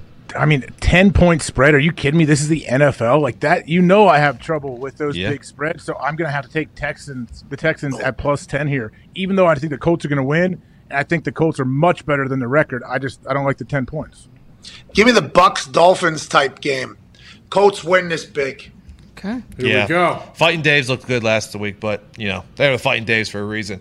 Green Hey, Bay. guy, fight, they're the fighting Daves and the fighting Dougs too. I mean, Dougie Mills. Yeah. he's giving it his best effort. You know what I mean? Coach Dave Culley's out there. He's losing his mind. But When it- when it comes- Texans are another team. While watching them play, especially against the Colts, if T.Y. Hilton's back as well, that that he has to pass a couple of tests. From what I've been told, we'll see. My sources are telling me that he's potentially back. That place is going to be banana land. Ty probably have 150, if I had to guess. Give me the Colts by 20. Uh, Packers are minus six traveling to the Bears. Ty and Zito, I believe, will be in attendance. Uh, AJ, Wow. your alma mater minus six. How do you feel? I'm going to have to. Uh, it's going to be a shocker here. I'm going to go with my alma mater, the Green Bay Packers, Hell yeah. minus six to travel to Chicago and beat them by more than six with uh, Zeke and Ty uh, in attendance. Hopefully, they get a good seat and can check it out. Zeke and Ty were originally going to sit in the 600 level of the game because they got tickets from somebody. I had to plead with them that that would make me look like a terrible person if they had to go sit at on top of the stadium. So uh, we we hopefully got them in a much better place. I think they're going to have a great time, and I think Ty Schmidt is going to be so boozed up in there, dancing on so many graves, having the time of his life. This is a big game for the Packers, and six is a lot of points. And I understand this is a big game for the Bears, but NFC North, everybody on the team has talked about the rivalry, the division. Give me the Packers, give me Aaron Rodgers, and I cannot wait to watch and hear about the stories of Zito going, all right, all right, to Bears fans that are potentially wanting to fight Ty. That's that's what I'm here for. Uh, Bears are also down to their third string running back, and I believe Ian said that the Packers are going to get some offensive linemen back for that game. Also, I don't think Allen Robinson, Khalil Mack, or Akiem Hicks pra- uh, practiced yesterday. Jesus. so- All right. days, veteran days. Real quick though, Ty, Ty. Yeah. We've all seen the videos in these uh, stadiums, in arenas, Uh huh. of uh, power eating a suckle. Fisticuffs, yeah. What are you going to do when you're definitely going to be drunk and the Packers are definitely going to do well this weekend? Well, we'll see because I do have to drive back from, Oh. you know, so I don't know if I can get super boozed up. But luckily, uh, thank you, Pat, for getting us those better seats because if we were up in the top deck, you know, watching the all 22, there would have probably been a fight. You get down there with people who are a little bit more classy, you know. I mean, Whoa! I- I'm guessing that those Jeez. those people they're just trying to watch a football game. They're not trying to get ear holed by some fist. So you know, hopefully I don't get knocked out or punched in the face. But if I do, hey, you know, just part of the story. Good content. Punch him right in your mouth. Hey, go Pack, go! Go, Did Pack, you hear go. Ty? Did you hear Ty say?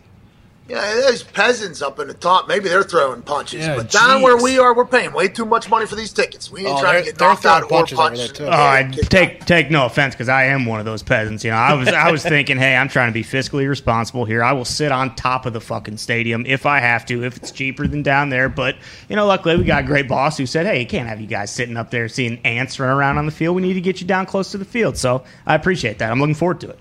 Yeah, couldn't have you looking like Mike Glennon. Yeah, exactly. Uh, Chiefs travel to the Washington football team.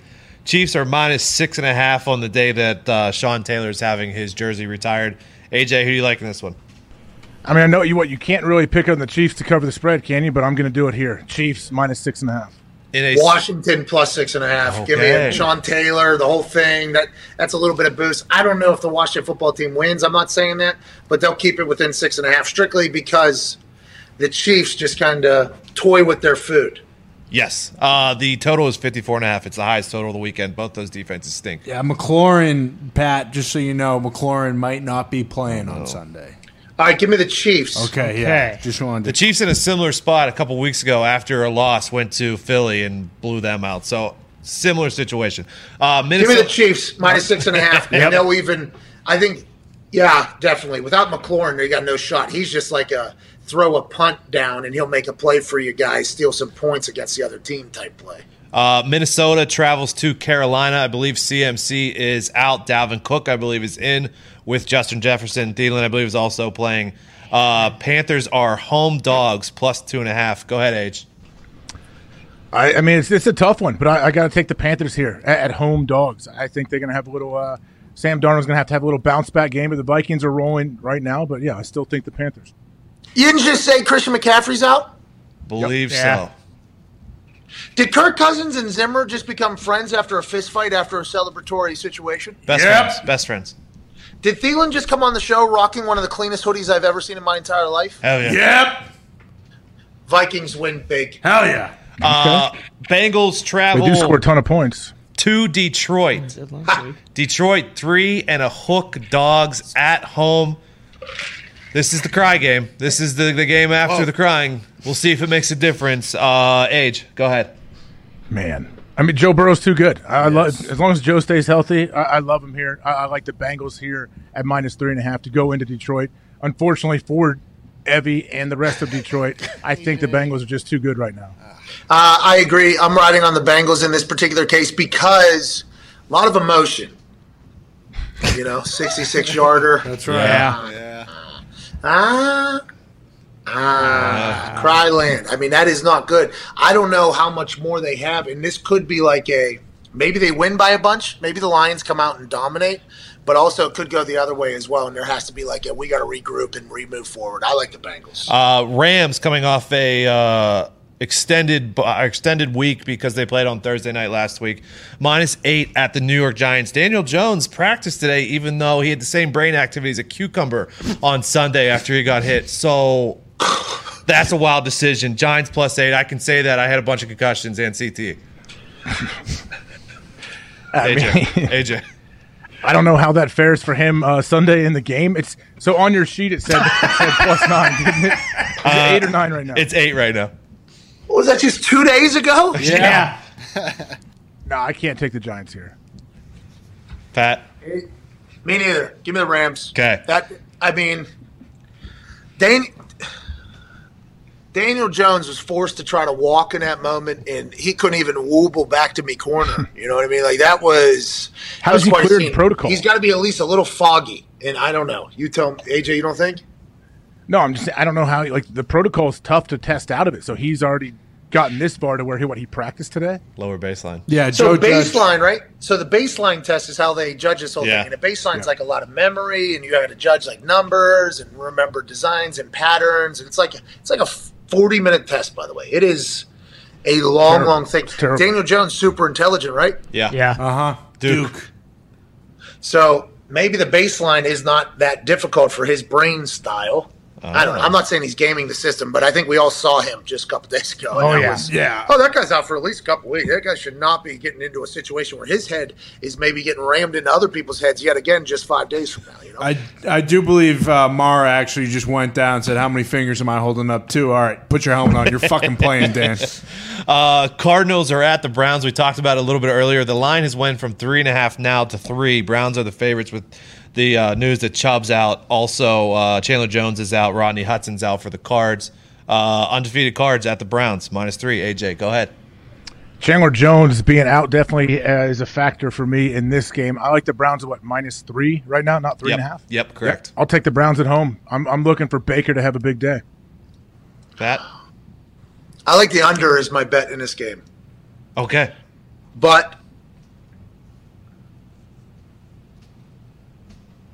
Jarvis Landry's back. Give me the fucking Dawg Pound. I, I, I just asked last week. The is- are the Cardinals? I just asked last week. Are the Cardinals the best team of all time? And now I'm picking against them. This is the shit. This is the shit. That's this the is why NFL, I baby. can't take me serious. That's the NFL. Uh, Raiders travel to the Broncos. Bisaccia gets his uh, first start as Raiders head coach. We know you don't bet against a death game. We know you bet against a scandal game. How do you guys feel about betting on an interim head coach game? this one's Grazie. tough. Isn't this tough for you, Pat? What's that, buddy? This one's kind of tough for me because sometimes they can rally behind the interim head coach at least for a week or two. So I'm going to take the the, uh, the Raiders here at plus four. Give me the Italian. Give me the Paisan. Give me the Comp, who I just saw. I just learned that word the other day. Shout out to Diggs and Yep. Coach Diggs for that one. But give me the guy who just last week had his crew. I don't know who it was. Secondary might have been DBs. I don't know who it was. He was maybe it's his special teamers where he says, "Hey." Hey, look! Here's my uh, my daughter, my granddaughter's new boyfriend. Let's fucking stare him down real quick, and then they get back in and go pride on three, one, two, three, five. Let's go. I think that guy has the locker room on his side. The Broncos. Listen, I know they started undefeated. Yeah. I know they started undefeated. Okay, I'm a big fan of the Broncos. Love the laws they have in the city that they reside in. Mm-hmm. Oh yeah, love everything that's going on. Give me Bisaccia Grazie the four points. Give me that all day, every day, like a meatball, not on a sub, on some pasta. Okay. right over mm. here. Uh, Cowboys, the best ATS team in the NFL right now. I believe they are 5 and 0 ATS. Uh, minus three travel up to New England. I believe Romo and Nantz are on the call if Romo can get off the floor from last night. Um, Cowboys minus Jeez. three, New England Patriots plus three. I don't know exactly what happened. What happened with Romo? Oh, there's there uh, was a, videos uh, of him. Yeah, go ahead, Pat. There was a fundraiser that happened last evening where Tony Romo was to interview Jim Nantz, I believe. Yeah. And a lot of people pay a lot of money Tony enjoyed the event. You know, Tony enjoyed the event. I think there was a little couple. I think he bonged some, maybe. I think he mm-hmm. got after. People saying he's a little boozed up. He embarrassed himself in public, which I'm sure a lot of people have done whenever they were drunk, especially for Tony Romo. He's going to have to apologize for it, I assume. I don't think he did anything that will make him, No. you know, not be allowed to speak in public again. I don't think he said anything, but he definitely was a little bit boozed up on stage and on with a microphone. Mm-hmm. What, what's he have to apologize for, though? Did he say something offensive? Not really. No. No, just being No. a dipshit. Made an ass Then out of it. Then why would you apologize? No, I guess Nantz Because- had to apologize to the crowd for like how drunk he was. Yeah, and they stuff. And how much off. money? I assume He's probably saying, Tony "Hey, Romo's- sorry that we entertained you." Wouldn't you? If you paid a bunch of money to go to a stuffy event, wouldn't you be like, "This is awesome"? The dude got drunk and actually had a good time. Yeah, but the people that are paying the amount of money to go to an event for Tony Romo to interview Jim Nantz at, there's no way they. That is not how they view it. Now, us, if we That's were going tough. to this event, Yeah. If we were going to this event, we'd go, oh, this is fucking great. Like, actually, some of the videos that I saw coming out from the event where Tony was just rambling, Oh telling my stories, it was God. awesome. like it was awesome, man. Like I, I thought that's what the person, the narrator of the video was going to be like. Like Tony's drunk talking, right? Like I thought it was not that. They're like they're booing him. They are not happy. They had to send. They send the hook up on the stage. They It's a tough the hook up crowd, on man. The stage. I assume it's like ten grand a plate at this place. Yeah. Wow. Okay, I'm gonna have to review these videos. Yeah, I, I would think, man, we got an absolute bonus. I'm gonna double what I gave because we actually saw something. Hey, can I buy? Can I buy a Tony Romo drunk experience for me? Yeah, for real. Can I, can Go on I- tour. All right, who do you like, Age?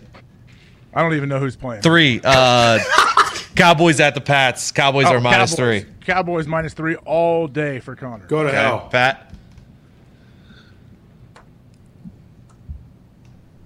What was that confidence all about? What, what, what was that? I didn't expect that. You're talking to me? Cowboys is a team. Yeah. Cal, it's Dak Prescott. Their defense is unbelievable. Like, what are you talking about? Three points? Absolutely. The, the Patriots can the Patriots keep up with the Cowboys' offense? Do you think? I do not believe. Yeah, it. but Bill Belichick's Bill Belichick. He's going Yes, against he is. Kellen Moore. Bill Belichick is unbelievable. He is unreal, and he will be on the field for zero plays. Kept in up, that game. kept up with the Bucs. Yes, he did. yes, he did. And the Texans. He did a great job against all of those teams. I just Oh. don't think they're gonna. I think they're gonna lose this game. Pat. I'll take the Cowboys. I'll ride with you. I was going with the damn Pats until you were that confident. Like, Cowboys fucking guarantee. Like I did not expect that out of you. I, I honestly, I did not. So I'll ride with you on this one. I don't love it. I think that's that feels like something that Bill Belichick will be able to figure out. Him versus Kellen Moore. I'm not 100 percent sure, but uh, let's go. This is big for Big Mike, Big Dak. We love Big Dak football down there, and Kellen Moore gets a chance to do his thing as he he gets more and more comfortable in his position. All right, last game before we get to a break and then get to Cass Dogg on the other side. Um, Seattle is going to Pittsburgh with Geno Smith. Sunday night football, minus five and a half for the Steelers in Steel City. Man, so the Steelers five and a half point favorites. I'm. I got to go the other way. Wow. Feels like that's what they want us to do, though, doesn't it? Yeah, but you know they run the show. I mean, last night, are you kidding me? Six and a half is the line, and, and the game ends like that at six. Get out of here. Yeah, but we always do this. They're wrong too. They are. You Yeah, know, these are. motherfuckers are wrong too. Especially when you're paying attention to it every day, like the Hammer Down boys are. Yeah, Chiefs but were whenever they by get it that week. close, it is alarming. You know, it is, especially when a quarterback rushes for one yard. You know, Yeah. Oh man. and their over under is one and a half. You know, feels like they want us to take the Seahawks here. Who's they? You know. I don't Give think the about that. I'm thinking about myself. Uh, Z- Zito just came into my ear. That's my fault. I missed the game. Oh, you did. Yeah. Oh, Dilf! Oh, I never would oh, have you you're bouncing around like ages. Oh, you Not didn't go Dilf. through the order. It's, You're right. You didn't it's go through the- different. the it's Big Ben's shirt. Okay, built different. Um, Shocked and you actually, it's actually, Dilf, which it's actually, is also Big Ben. it's actually, Stop he it, is, guys. he is a Let's all talk over each other. Um, it's actually a big game too. Chargers are at the Ravens. Chargers are plus two and a half at the Ravens. One o'clock start. 10 a.m. 10 a.m. Uh, start time for the uh, Chargers over here. Oh, Chargers this is a for me, massive Pat. game. Yeah, it's a massive game. Huge game. I got the Chargers plus two and a half. Absolutely. I got the Ravens minus two and a half. Absolutely. Okay. Go. I was trying to Um, sway you with my confidence. I know. I heard it. I heard it in there. It was a good sell. It was a good sell. Pat, what's your plan? Do you have to uh, bounce out or? I know. I got. uh I- I'll call you here in a second. I'll, we'll figure it Okay. out. You Cass Dogg, AJ, and the boys. I gotta. You know, there's some. Okay. That sounds. I'm in a nightmare.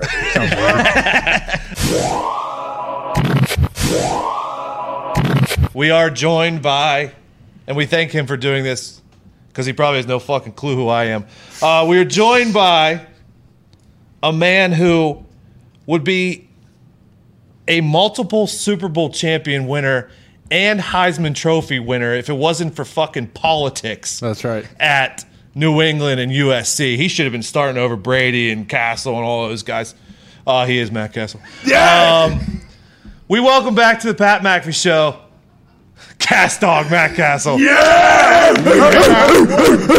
Boys! Hey, isn't today like Feel Good Friday, is from what I understand on this show, right? Hell yeah. It is, Matt. Yeah. Is it Feel Good Friday? I don't know. Uh, you know, I got to give a shout out to my boy Zito, who gets me on this show. You know, bear down. What's up, Bear down, bear down. Yeah, yeah. Here we go, and then Boston Connor's got to be there, right? Let's He- go, we gotta be Cast fi- Dog. Well, are we fired up, dude? Yeah. We got the Boston oh, Red Oh, Sox yeah. going to the A- ALCS. Sail day, baby. Woo! How about yeah? How great is Yawkey Way going to be? Let's be honest. The oh. brats and beer, the smell, the parade, the excitement. It's going to be fired up, man. AJ, what's up, brother? You're back from one of those golf trips, or what's what's going on? yes, you're right. I'm, I'm here today. Pat took off for some reason. Now you mentioned baseball. I remember seeing you. Was it your brother who was on? Was an HBO show way back in the day, like a reality show. He's a pitcher, I think, and that's when I became aware of your brother. So I don't know how many years ago that was.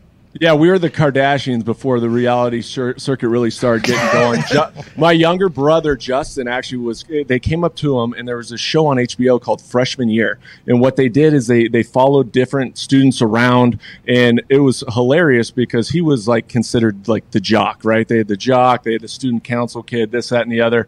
Of course, they follow him into Spanish one day, and they're filming him, and this poor kid's sitting there, and they said, you know, Justin, will you read this? And he goes uh, como se llama? And I was like, oh no, como se llama, brother? Let's figure this out. Dude, you're playing into the stereotype. But yeah, we were definitely on HBO special. I wasn't really there. I was more of like uh, the background noise. You know what I mean? Yeah, hey, it was a good show, man. I, I know your brother went on to, to pitch after that. All you guys are all stud athletes. So I've seen uh, you have what two brothers? You, I know you were all state in three sports in high school. Is that right? And two, I played baseball and football. And then my older brother was drafted by the Padres. Had some time up in the bigs, had a few starts, had a few wins. My younger brother was actually drafted in the seventh round by the White Sox. And poor kid, he was a stud, went to the double A all star team. And then the second second year full season, he was in triple A, blew out his arm in like the third game of the season. Rotator, labrum, never was able to recover, but he was a talented player too. Uh, Cass Dogg. Um, Yo, What the fuck is going on? You were incredible. The greatest guest host on Good Morning Football that this office has ever seen. By a mile. And what? They just they just throw you the curb and you you haven't been back since? That's it, bro. That's it. I get a two day stint, and they said thanks for coming, and uh, got a trip to New York. It was great. Got to shake hands, kiss babies. You know, it, it was a good time. You know, that's a fun show. It really is a fun show. But yeah, it was a two day stint, and that's it. They're like, see you, Cassel. I don't, I don't know where you fit into this show. So you know, what can you do? Cass Dogg, I have a question for you. Um, last night, so like when you watch Jalen Hurts play, he's obviously incredibly, incredibly athletic. But we've talked on this show a bunch of times that like accuracy is kind of the one thing that you just can't teach. Guys either have it or they don't, and it seems like he's missing open receivers a lot on plays that could go big. Do you think that's something guys can develop while they're in the league, or is it one of those things where if you're not accurate, you're just never going to be? There's there's particular things that you can do, right? And it starts with mechanics and all that stuff, but at the same time, it's getting a feel for your young receivers that they have a lot of them. He's he's physically talented. I mean, and if you go back and even watch last year when he first started out, I was impressed with his ability to throw the football and get the ball down the field. He's got a really strong arm, but like you said, when you're throwing the ball down the field 30, 40 yards anyway, I mean, the, your level of success goes way down. Your probability goes la- way down because you're firing a ball 40 yards downfield. And they've been trying to get the ball downfield. And that's the thing about the Philadelphia Eagles offense. It's not a ton of short intermediate passes. It's, you know, they're, they're taking shots down the field trying to get themselves back in the game. And they really haven't ha- had much of a run game either. They've kind of abandoned it. And at times they've had to because they got behind in these games. But again, you can see the talent. It, it's one of those things, though he's got to develop the down the field passing game. He's got to be more accurate because in order to be successful and have longevity in the league, that's a key component of it for sure. For sure. How do you do that though? Hey, how do you improve your downfield accuracy other than just doing it in like the situations when it matters the most? Do you have to throw into the net? You know, like how we see A Rod in training camp dropping dimes from 60 yards into a tiny little hoop. Like, how do you actually get better?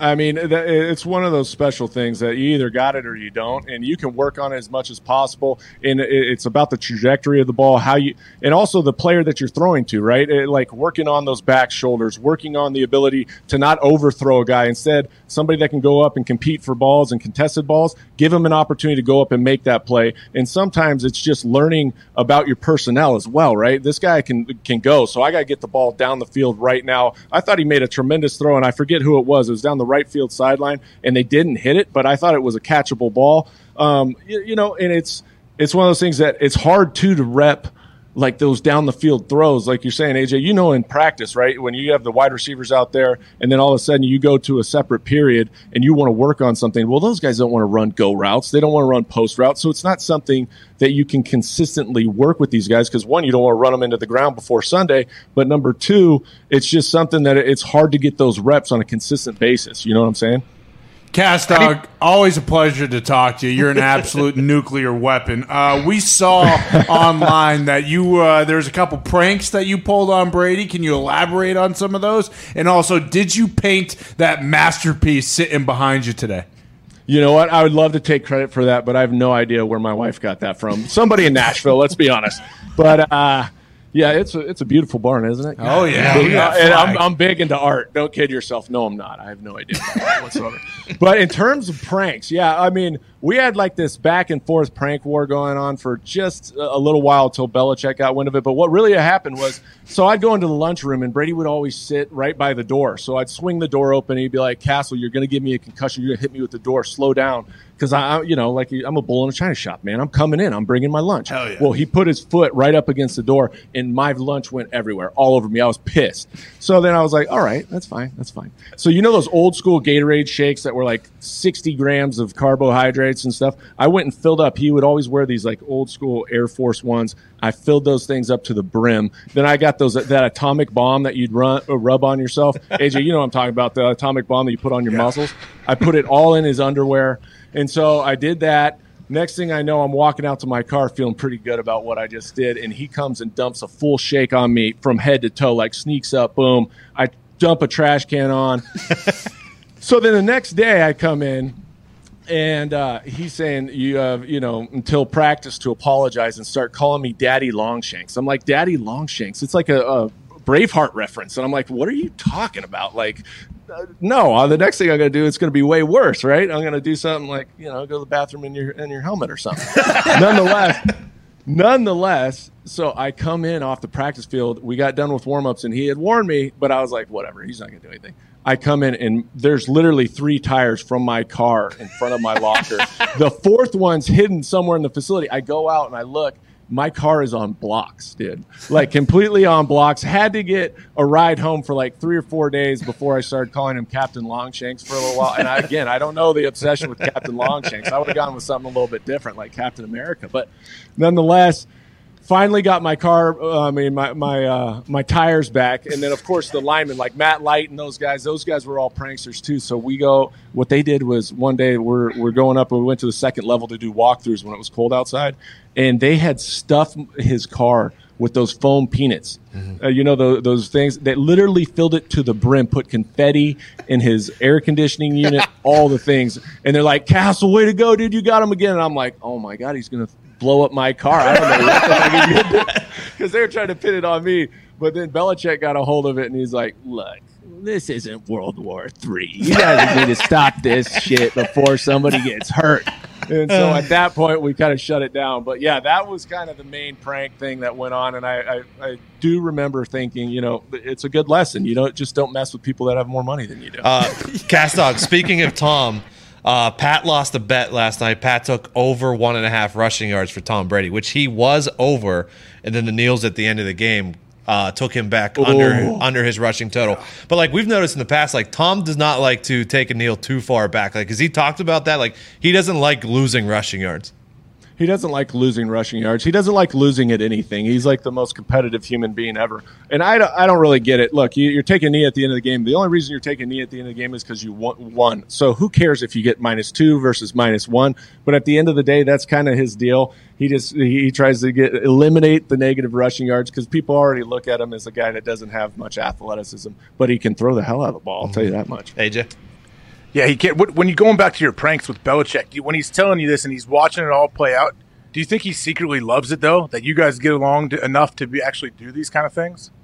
I'm sure. You know, I, I, think it adds to the locker room. It adds to the camaraderie. And uh, I mean, Matt Light was one of the legendary pranksters of all time. Like he was a guy that went in, and you know those little laser pointers that you had. So he oh, got one that would zap the hell out of you. And so the Scarnecchia and his offensive line coach always would use it. So he switched it out one day, and he, all of a sudden he comes up and starts zapping himself. He's like, God damn it! Oh my God! like just screaming like crazy. Well, Light even went into Belichick's office and I'm telling you, he, he changed out his mouse and made it put the shocker on his mouse. Oh. Well, Belichick's in there doing work. Well, Belichick pushes this thing, it zaps the hell out of him. He spills his coffee onto his computer, and I guess he was doing like this elaborate report. Oh, dude, he was pissed. He lit in to Matt Light. So that kind of stuff, maybe he didn't enjoy, but I do think he enjoyed the antics of the locker room and he understood that that was kind of the culture of the locker room and that's what brought people together and it's the fun stuff that you remember like that that is always a blast as a player uh, I mean, those are some of my fondest memories when everybody's having fun and you can tell these jokes and pranks that maybe the outside world won't always understand, but you know, inside that locker room, it's a lot of fun. Uh, Cast we got like a minute and a half till our hard break. It's serious. So if you go over, that's no big deal. But I just have to let Sirius know. If you want to hear the rest of this, go over to YouTube, youtube.com slash Pat McAfee Show.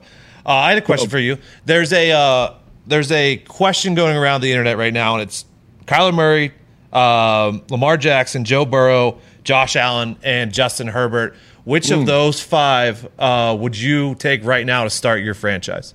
Start your franchise. I mean, I'm in love with Justin Herbert. I, I love the fact. Yeah like who he is, the type of player, his his mental toughness, and also his intelligence. And, and, I go back, and the reason I say this, every one of those guys you could start franchise with, and every one of those guys you can make an argument that, hey, that's why I pick him for a number of different reasons. Obviously, the athleticism, the ability to throw the ball. But Justin Herbert, you go back to his first start, even last year against Kansas City. Look, he's sitting there in the locker room going through the course of the week, probably running scout team, and all of a sudden Tyrod Taylor comes in and they puncture his lung. Th- this guy was on the field getting ready to go out and play, and then all of a sudden they come up to him and say, "Hey, by the way, we know you didn't get any reps." And we know this is last minute, but you're starting today in just about 30 minutes. And he goes out and takes the defending Super Bowl champions at the time all the way to overtime. Mm-hmm. And that spoke volumes to like how he can handle pressure situations, not blinking, and a guy that can just go out and play regardless of the circumstance. And from that point on, he's just got better every single week. And he's got weapons out there. There's no doubt about that. But at the end of the day, he's the guy that makes that offense for the Chargers roll. And I, I love just where he's going to go and where he's going to be in the future, too. I, I really do like Justin Herbert. Castock, that was an incredible answer, and we can't thank you enough for joining us on this Feel Good Friday. I feel like you're such a Feel Good Friday person, though. Yeah. Like, mm. is there anything you just want to like like get off your chest or say to anyone before we let you out of here about Feel Good Friday and what type of what type of weekend maybe you're going to have? You know, eh, it's going to be a great weekend, boys, and it's Feel Good Friday leading in to my son's sixth birthday. Oh, go! Big Clay Cassel's turning six. This dude's a monster. He loves sports. He loves baseball, football. He's a Dodger fan, so don't kid yourself. We were pretty fired up about the win last night against the San Francisco Giants, knocking off the rival. So I'm pretty fired up about that. We'll have a lot of fun with them this weekend. Cass Dogg, have fun this weekend. Tell him we said happy birthday. Obviously, you know, Pat, we'll, we'll oh. say the same thing. Come back on anytime you want. Good luck this weekend. Appreciate everything. Appreciate you, boys. Have a great one. Fired up. Thank you, Cass Dogg.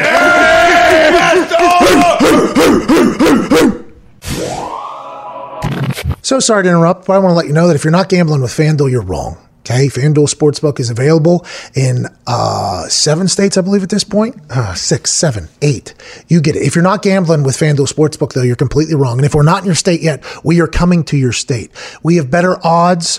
We have a much easier to use app. The convenience is next level. The people at FanDuel actually refund people when they shouldn't refund people, giving back hundreds of millions and millions of dollars to their users. FanDuel Sportsbook is the best sportsbook going for a lot of reasons, most of them what I just said. Uh, we are very thankful for our partnership with FanDuel. Obviously, There are so many different ways to win. There's more things to bet on. Their boosts seem to always hit, which is just fucking themselves over time and time again. Uh, we love the hell out of FanDuel Sportsbook, and you will too. If you haven't used it yet, use it now. Also, there's fantasy on there, daily fantasy, and free to play games where you can win money. Shout out to FanDuel, shout out to you. Let's get back to the show. And more importantly, before I ask you that question, we do have a pleasant surprise. Pat is back with us from Yeah! AJ, I'm on the sun right now out here in California. I got kicked out of my room, obviously. Then I got kicked out of the hotel lobby for uh, potentially speaking too loud during a break. Had to find a nice park. Here I am. It's an honor to be back. Matt Cassel, the Cass Dogg, fucking killed it. dude.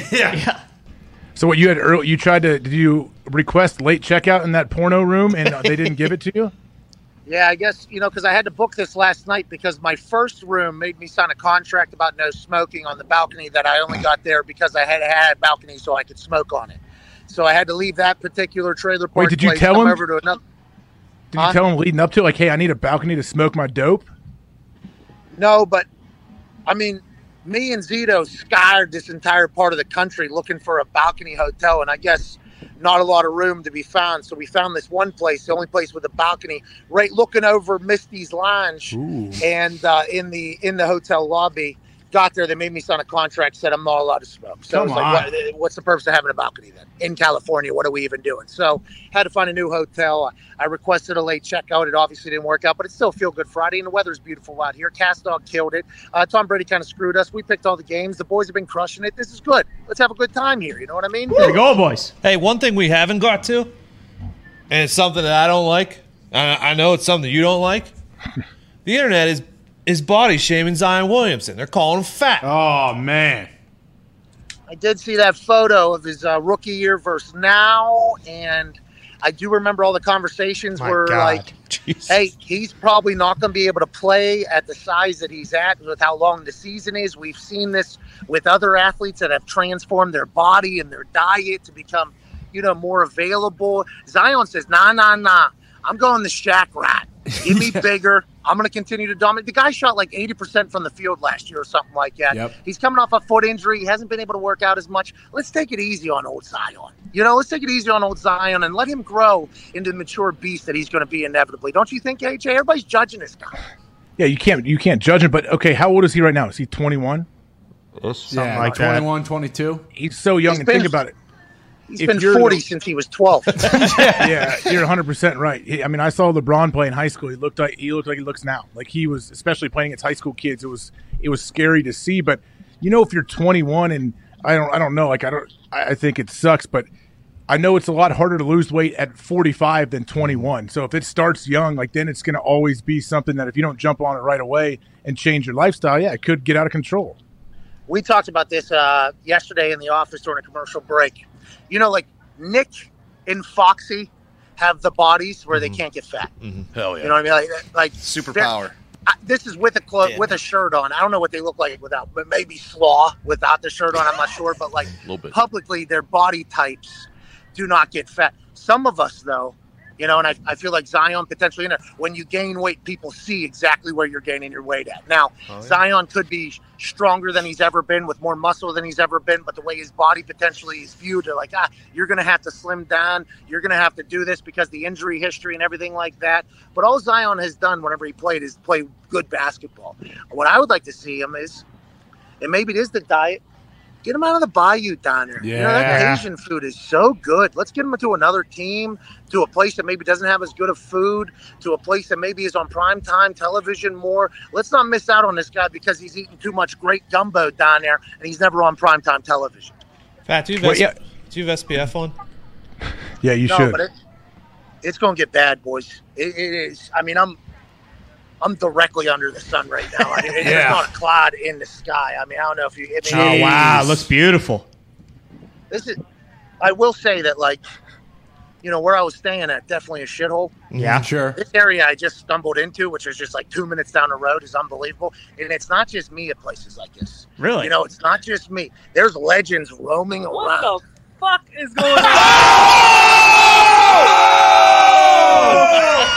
How the fuck is you just sitting out here? Yeah, come on. Come on. Thank you for the green tea. Coach JB. from JB's house. Hey, JB's house looks great behind you. Um, so I was supposed to go to JB's house and we were going to kind of do a pop in and let JB do his picks. And I was going to get, get to meet Stogie and all the other slapdick dogs he's got running around his house. And I was going to see the whole thing. I was very excited for that. Instead, what I realized immediately upon planning to drive to his house, that's like a two hour fucking drive. man. So I, I said, Hey, JB, can't do it. I need you to meet me. He recommended this place. I'm getting a chance to meet him in real. Hey, what's up, dude? By the way, This is my first time uh, meeting him in real life. And also, we got to get the JB picks in, don't we? Yeah. That's Yeah. we have to have. Yeah, I was going to ask Coach JB, you know, which teams are bitch made this week and and which ones do we need to bet against? You talking college here, right? Yeah. You know what, man? Oklahoma, I think they busted a nut too quick. I think the quarterback's going to struggle this week after the Rattler debacle. And I think TCU, Coach Patterson, great D coordinator, I think is going to uh, stymie Oklahoma. And they're going to, after that huge win and come back against Texas and all that, I think they're going to play a little deflated. I got TCU winning that game as my upset of the week. Ooh. Hey, just real quick. Sometimes some of the things uh, JB says on the internet are taken in interesting fashion. Him saying that a team just uh, nutted too quick, there is uh, 10 families walking by. just full. I mean, we are in the middle of a family situation. It's great to see you. It's windy as fuck, too. Yeah, yeah, it is a little bit breezy. You, by the way, we're in Ontario, California. That's like Kansas again in SoCal. That's that's the Kansas of SoCal. So I had to tell him to come to this fucking place. A little bit different atmosphere, about five minutes from his hotel that he was at. Well, probably motel. It was a motel. Uh, there's nothing wrong with that for all the people that have to stay in motels. I prefer not to live that life anymore. The rats and the cockroaches and the semen on the things is just not my life anymore. It And Diggs, I got to correct you. Ontario is not the valley or near the porn hub of the world. There is actually a valley in Cali, and that's called Simi Valley and Woodland Hills, which is about a two hours north of us. That's the porn capital of the world. you idiot. well, I knew the valley was. I didn't know that your valley was a different fucking valley. Nah, he's just in a valley. He ain't in the valley. This ain't the valley. We're in fucking Ontario. This is like uh, the IE, man. This is out here kind of, you know, there's a fucking semi pro team playing where he's hosting the wrestling event. This ain't a major, you know, Oh, my, I, I mean, all right, we don't need to bury this Yeah, place. the on- the but he does- Ontario like, he Raid. has had to stick- He has had to stick up for the left coast a little bit these last couple weeks. What's your next pick here, coach, please? I got uh, Oklahoma State. Texas favored by minus three and a half. Texas. I'm going to take Oklahoma State on that one. I think Texas also is going to have a letdown after that debacle. Um, Auburn, Arkansas favored by minus five. Uh, I'm going to go with Auburn after uh, the performance they performed that last week. Here's the big one Georgia, 21 and a half. Yeah. Uh, I'm going to take Kentucky to cover that one. Oh. Between the Hey, there's going to be some disagreements in the office about that one. Uh, Two JB. more. Baylor, BYU is an interesting one. Baylor, BYU is very interesting. After BYU lost its first game to Boise last week, good friend of mine, Kalani Sitake, the head coach, I got BYU. What's his name? Kalani Sitake. Uh, he's going to cover the minus five against Baylor. Uh, Tennessee, seems like I a got BYU guy. covering the minus two and a half. Tennessee's playing well right now, and uh, I think uh, Lane's got his hands full there. And obviously, the the issue with him going back uh, to his, uh, you know, where he was Yeah. and where they burned down his fucking flag and shit. All right, so let's talk about Lane Kiffin. He just punted the shit out of his play call Oh, sheet. yeah. Okay, for He the does that every week. I love it. I love Yeah, everything me too. about it. it. Uh, but you like Tennessee overall, Mister? It's two and a half. Ole Miss favorite minus two and a half. I think Tennessee wins by four. Hey Pat, I got a question for JB. Go ahead, Edge. Hey, What's up, AJ? JB? Hey, what do you think of uh, of Lane Kiffin? And is is he one of these offensive guru guys? I covered him a little bit when he was coaching at FAU. I worked a few of his games. Like, what do you think of him overall as a coach? Man, I love Lane. You know, I've known him a long time. Him and Sark, same kind of tree, both offensive uh, gurus, so to speak. Um, we're all kind of the same offensive uh, family. We run similar things, all three of us, and we've all sat down and had many conversations and talked it up, chalked it up. Uh, you know, I think he's a great offensive coordinator. The thing about him and Sark, and they're both boys, fr- friends of mine, they got to hire better, in my opinion, as far as defensive staff. Because look at what they did, man. You should have never gave up an 18 point lead versus Oklahoma. Ole Miss obviously giving up as many points as they, they do to a quarterback that really can't throw in the pocket like Arkansas last week. Uh, they get beat, or you know, almost get beat. They go for two, or who knows how that game ends last week. Uh, I think they got to do a better job on the defensive hiring side, and uh, and you know, I think they're they're just going to continue to be what they are, offensive gurus, and never really get over the hump by winning at all, like a Saban or a Dabo or somebody like that that's really got the defensive integrity, which we know wins championships. Defensive integrity. Talk about Urban Meyer there too. You see. He's an offensive guy. Hey, does JB think Rattler's going to transfer now? Oh yeah, I don't even think he's in the school database anymore. Um, hold on, hold on though, because I think people are saying, and this has been said on the internet to me after we made the uh, um, sources have told us allegedly he's going to transfer or whatever, you know, because I think that was kind of bouncing around. People are saying he's just going to go to Phoenix and start training for the NFL. Like he thinks oh. he's. I guess that's what the internet is saying. Like this dude's going to try to just make he, it to the NFL because yeah. he thinks he can go. He AJ, was, your thought? I don't know if he's been a guy, right? He was going to leave anyway. He was going. This was his last year anyway. So I would. I was surprised when I heard he made good on another team. I think he's, he's been out of high school three years. Yeah. He was yeah. projected. He was projected top five, like yeah. before the season. He probably feels if he has a great pro day, he works out right, that he could still be drafted high. Who knows? I don't, I don't know what. What is and if, he, and if he works out with a guy who's like a pro guru, and that yeah. guy can go to bat for him, maybe that'll be the case. But it feels like a lot of people, and I, I can sense this from JB's head shaking. When he was doing that, he was moving a cigar that's as thick as a telephone pole, and the smoke was going into this young lady's face over here. It was fantastic that whole situation there, but I don't think anybody really thinks he could potentially be a guy and maybe physically he could. I don't know if he's shown that. I haven't watched mm-hmm. enough, but mentally, being an NFL quarterback is a fucking lot. Yeah. Like, he's physically gifted. He's super physically gifted. And then transfer. I don't know how mentally tough. Uh, you know, these GMs are really going to want to go after you. I don't. I don't know how that sits with them. Uh, I don't know. I don't think he's that talented, to be honest with you. I think he's a little overrated. Whoa, whoa! You said that about Carson Wentz too. He threw for 400 yards. Yeah, oh. and they lost. Yeah, but uh, what's his name? Burrow. Every game last year blew out his knee. All right, all right. Wentz is. Oh man, you guys love Wentz. Sorry about it. Hey, how's it going? I mean, this is absurd. We are in the middle of like a shop. Pat's getting red. Pat's getting sunburned out here. You know, I always he's got hair. I don't, so I'll have a Hey, you should see this. JB showed up, by the way. He's got this massive watch on. Okay, he's got these clean K Swisses. Hey. You don't know and then he's got this national championship uh, ring on. AJ, look at it. Married to the game. Married to the game. Hey. I, won't say what I want to say, but yeah, you know, married to the game here. hey Ty, I know you had a question for Coach JB, and I was hoping we'd be able to answer from his house with Stogie around. A bird just sit on me. How you doing, little baby? Hall It's good luck. It's good luck. It's good luck. Yeah. Good luck. Picks are a lock this weekend. Those Ontario birds. Fucking he's wipe off with a leaf. Coach Shitbird. Yeah. Yep. Coach Shitbird, man. Coach Fucking Shitbird. Can't make this shit up. Oh.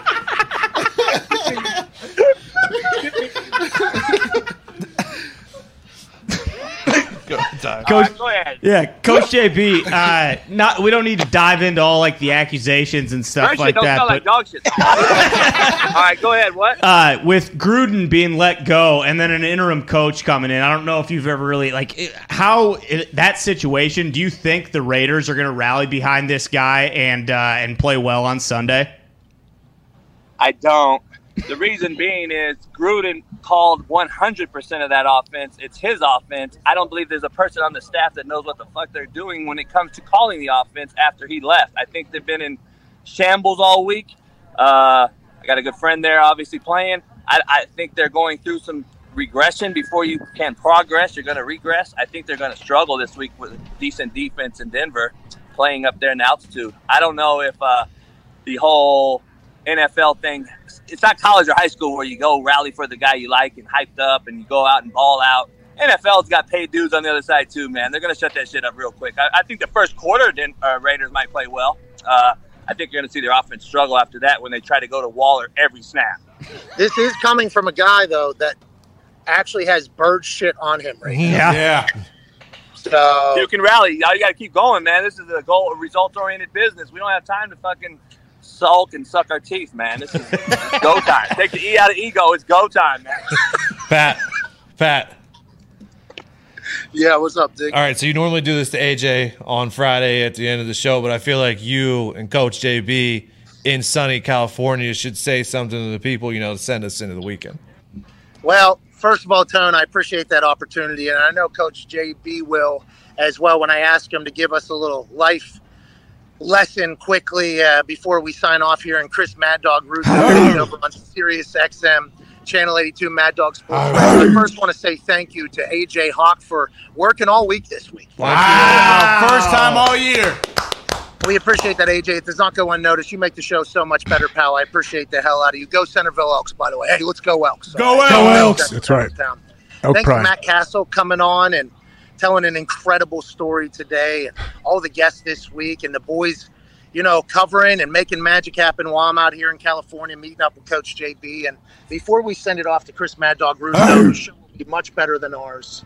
Is there any life lessons that you could give in like a 30 second space here in sunny California about what we should think about going into the weekend? Sunny life lessons, man. I don't know. Uh, you know, I don't know. Every day, man, like uh, you know, like I live by, man. All gas, no brakes. I don't think you have time to sulk over uh, uh, over open wounds, salt in the wounds. I think you got to keep stepping forward and uh, making progress, regardless. So I don't know. I, I just think that uh, it's a result of any life we live, man. I think the winner gets to go home and you know have uh, bump uglies with the prom queen.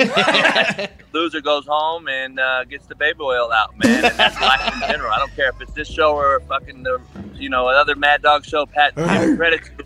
Obviously, we know this show is the shit. Okay. All right. So we won't. All right. Yeah. So, So, uh, all, hey, all love to you guys. I appreciate you guys having me every week, man. It's a, it's a great opportunity. So I appreciate you guys uh, tremendously. Love you. Appreciate the- you, Coach. home of the heartless, progress regardless. Don't be the one with the jergens. Be the one doing the real thing. And to do that, you got to seek out happiness, seek out joy, and go and get it. Have, Don't Have, get your arms shitted on either. yeah, that's tough. Have the greatest weekend of all time. Mad Dog is next. Yeah, it was good work. We're still live So, how, right now. so you're tattooed. We're done Sirius. Right? Trying to explain to JB right now what the fuck just happened is awesome. So, So on YouTube, go for how long more? Yeah. Whenever. Yeah. You don't have no limit. yeah. So we're off on Sirius. Hey, this dude walks up, by the way. Uh-huh. So I'm in the middle of chatting with you guys. I look over. I'm talking Stogie just hanging out. He's got the Billy strut almost going. This son of a bitch commands a little bit of attention when he walks into a room around here. Hell yeah. Hey, did you get anything uh, delivered to your uh, room this week or no? I had the shit set up for him, man. I, he- he- you know, I'm gonna scoop him up from the airport and shit. I, I, he was like, "Hey, I got a rental car." I was like, "Look, I didn't mean to be your fucking, uh, you know, I'm gonna take you around town every uh, all day, every day." I said, "I'll pick you up from the airport, take you to your fucking rental car. We can go get a steak or something." You Yeah, know, he was trying to. and I had edibles for him. He Uh, did. He did. He told me I, I got some real ones, and I didn't know what that meant. You know, did, 'cause- yeah, they're real. You know, Ten milligram, thirty milligram. I don't, I don't eat them, so I don't know nothing about them. But obviously, growing up how I grew up, I got people, you know, that know the guy. I know, I know a guy, and that guy has uh, the real deals, man. And uh, I think Pat. I don't know if Pat would have been up right now. oh, come- we get it. Whoa, whoa. Listen, I I ain't- heard right. I heard. I heard. You like Snoop Dogg? yeah, hey, I ain't worried about no Compton, nothing. I want to let you know that. Okay, No doubt. AJ, AJ. What's up? Could you imagine if we would have came back and me and JB are sitting in his studio over there, like Oh. kicked up different directions, I cigar. That was supposed to be up. what it was supposed to be. That was what it was supposed to be. And here we are in the middle of like the Wow. nicest place I've ever seen, and he's losing his mind getting shitted on. This was supposed to go a little differently, AJ. Well, when did you uh, when did you check that? When did you find out it was a two hour drive from your hotel to where JB was? I would imagine that's something you, you probably could have checked maybe two or three days ago. Hey, Let him clarify. you know how the city goes. It was forty something minutes, but it felt like it was two hours. It was like twenty something. it's only minutes. a 20 minute drive, but the traffic in California, Traffic. obviously, where you go is is going to extend time. So I said, man, let me make it easy and come to Pat.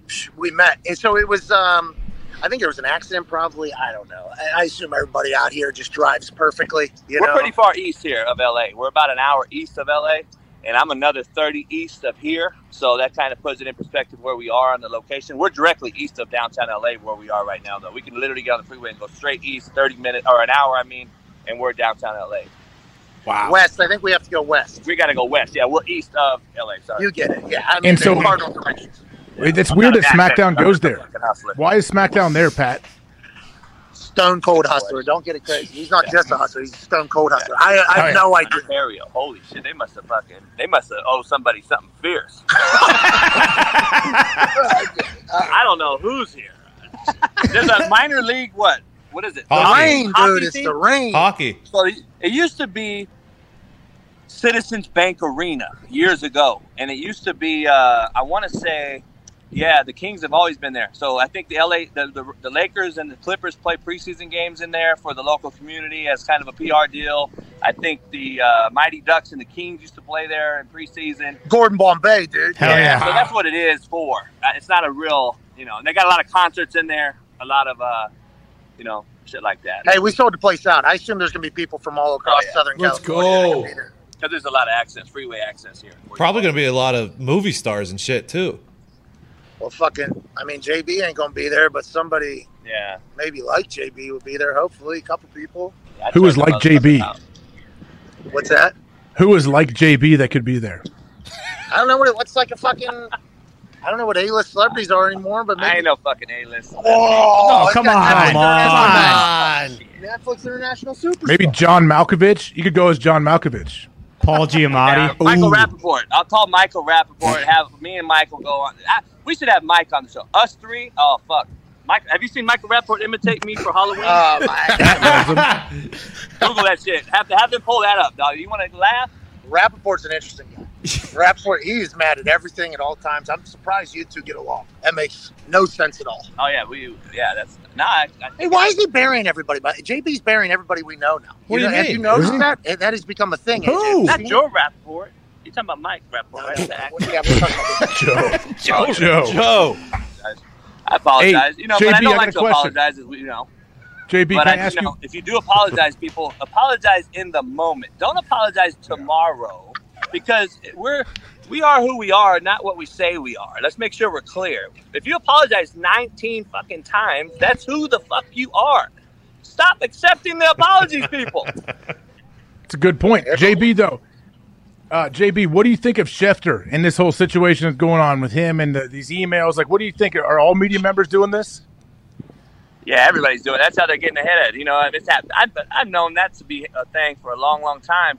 You know, Stephen A. All them guys, I think, get their information from certain people. They're not just getting on their phone and they're they're first people on the phone. Is that how Schefter's getting it? Hell no. They're getting information to either protect people or you know uh, they've got deals uh, in the making. You know how it is. And then I think there's another thing with the players or former players that are now working in those franchises, um, like as you know, small analysts, analytic guys, or under the GM, or working for those guys, they're giving out information too, uh, not only to their boys that played with them, but but but to Schefters of the world and people like that. So it's not surprising to me, man. I don't know if that's really something that he needs to worry about, but I think, like you said, all, all the all the journalists, people in the world that are straight living by the uh, you know black and white code of it. Um, I think they're pissed, but I mean, again, who, I don't know. It's not a big deal to me. I'm I'm just curious on really what the other emails are about. Six hundred fifty thousand of them. Yeah. Just Dick Gruden, you know. And you notice, you know, who says that uh, Urban didn't call Gruden and say, "Hey, man, I appreciate the shit out of you because you ain't heard shit about Urban Meyer." about two days. Oh, and there was another casualty though. Hash, and this is an interesting thing. I saw this on the internet, and I think somebody in the office mentioned it. I don't know if they want to stake their name to it or not. But if the NFL is controlling what's getting released out of this email thing, maybe them releasing what, hey, this is our top lawyer also getting killed here. You know, maybe it's like a uh, a strategery move because everybody outside of the NFL was potentially getting buried. You know, like I, I don't know how that information gets out about anybody, but I'm obviously happy we're learning these things about some of these people. Well, don't you think the, the fact that it's their head lawyer and it came out, isn't he probably the one that's reviewing all of this and letting them know, like, hey, this this is what we should put out and this is what we shouldn't? Yeah, That's what's interesting to me as well. I don't know, man. That you know, hey, snakes slither together, brother. I don't know who's who, and that's why you don't. There's two people in the world I trust, me and the other motherfucker ain't you. Period. I don't trust none of them, so I don't know what's going on. But shit, I wouldn't trust them as far as I could throw them. And who knows who's coming out here? I guess whoever gets mad at who is going to be the next email that pops out. So What was that? What was that? I trust two people in this world. Me? It's me and the other motherfucker ain't you. What a lie. It's like wasabi, man. he legit got shit on over here, dude. That is a real good thing. luck. I wear it kind Good luck. It is Right good luck. after the picks got made. That's good Yeah. luck for coach. Hey, maybe No. it is, man, or I'm a shitbird. We would have wanted that shit before he gave out the pitch. True. Yeah. oh yeah, good point. Uh, Yeah. Hey, Hey, I know you guys are touching on the uh, title OC thing. I know Leftwich has a lot more influence on calling the actual plays than a Bieniemy does. Even though I, I grew up with Eric in, in this area, him and my good friend Darian Hagan at Colorado, uh, option superstar back in the day when they won a natty at Colorado together. But uh, you know, I, I heard what you guys were saying about it, and I know somebody called in on the way over here. But man, I I, I kind of disagree with AJ in the fact that I get what he's saying, but uh, again, if you aren't the play caller and you're the title play caller, um, I agree that I believe that you are getting set up to fail, and that's why Bieniemy has not interviewed, or he he has interviewed but hasn't got a job. And I don't know if Leftwich is going to fall into the same boat. Obviously, you see Leftwich meet Brady at the hash every time, uh, and he's got everything. And I know you got Arians with the big satchel on. Um, I still best believe that that, that, that play goes through Arians' headset, and, and just like Andy Reid, um, I, I, I just don't know if, if those guys are being set up to fail in the long term of things because of do you really know the intricacies of being a head coach? Because you don't watch as much film when you're a head coach, but when you're a play caller, you kind of t- you kind of seem to watch you you, you want to put more energy towards play calling and watching film like Gruden does, obviously, and those guys. So I that's kind of my point on the Raiders going to struggle. I, I don't know who the heir apparent was to Gruden. Was it was it the quarterback guy? Who, who's who's going to take over the play calling duties? And what happens when Bieniemy has to take over a franchise that's worth billions of dollars? Can he manage those things? That's where I think the setup to fail happens because you don't ever get the totality of a program or infrastructure of a program when you're a coordinator or a title coordinator. Look at every coach that's left Belichick. How many have really succeeded? Yeah. I, it's, it blows my mind how many leave his program and don't have success. Are they really paying attention to what the hell he's doing there? Um, Bill O'Brien was okay at Penn State. I mean, he took the Texans to a couple playoffs, but overall, what do you define success by? Super Bowls. You know, it's a what have you done for me business or lately business. So I don't know. That's kind of my point on the whole OC titled OC thing. It's a great thing for, in my opinion, for uh, African American coaches to get the title and then get an opportunity. But we also know where the Rooney Rule sits and how much of a slap in the face that is. In my opinion, it's just it's just a token interview. Um, is it really? uh, You know, you know AJ better than me. This business, we already know who's getting the job. It's a it's a preconceived deal. Um, and, and I think that these coaches know that too through their agents and everything else. So, like, in my opinion, when the coach actually stops taking the Rooney Rule interview, I believe it'll change some things. Or if these other emails come out. Hey, so every that's a, hey. By the way, that was pretty good. Hey, Yeah. just hit me with that national championship ring. Fucking cut up my goddamn hand. The run of success in Ontario continues I'll here. put some lotion on you before you get. All right. Uh, all right. Um, yeah, but the head coaching thing and the GM thing, you get elected, not selected, right? That's kind of the old saying. Is there's like always like a PR campaign. It seems like, and Bieniemy has, I think, a lot of people behind him on a regular basis. But I think people know, like when you're with Andy Reid. Andy Reid's probably calling that, and, and I don't know if that's uh, fair or not. I don't know if that's fair or not to Bieniemy. Who knows if he'll ever get a shot to kind of do his own thing? But that's to his point of like it's kind of setting him up for failure because everybody around the league is thinking to themselves, well, he's not really doing anything. Andy's doing it. When it comes to Leftwich, though, it feels like Leftwich and Tom Brady have a complete hold of that entire offense at this point. It's still going through Arians, in my opinion. That's something in the emails too. People were talking about was like, would it reveal that there was either some sort of like uh, discrediting toward? Yeah, exactly. Yeah, and also for players too, that could potentially happen. You know, Uh huh. they, the Who NFL. for, who we're not trading for. It was this guy's a shitbird. Yeah. You know, like AB. AB fell into a great spot, right? Like, you know, not to bring up all the politics of it, but AB fell into a great spot. He is now with one of the the, the good old boys in the network is Tom Brady. In my opinion, Tom Brady is in that network. AB's under him now. Tom Brady's told him, hey, shut the hell up. Fucking do this, do this, and your name will be cleared. And look what he's done. He's been out of trouble, and everyone seems to have forgotten AB is a shitbird. so now you think, oh, he's good. You got the Kareem Hunt of the world. You got the, you know, going back to the day, like, look at all the people, man, that's, that's had these issues. Like, I don't know. To me, it's just some are okay with some. You know, you can some can do something things and some can't, and it's just a difference. Be who you can afford to be is like the old statement. Yeah. And I think if you, I think sins are measured the same. I thought. I, mean, I don't know. All right, that's the show. Thank you guys so much for listening and watching and spending your time with us. We are eternally grateful. Once again, 8 p.m. tonight on FS1, Friday Night SmackDown. Two and a half hour show. Should be a good time. And then we have another great weekend of NFL football. Enjoy it. We'll see you guys for Overreaction Monday. Have a good one. Cheers.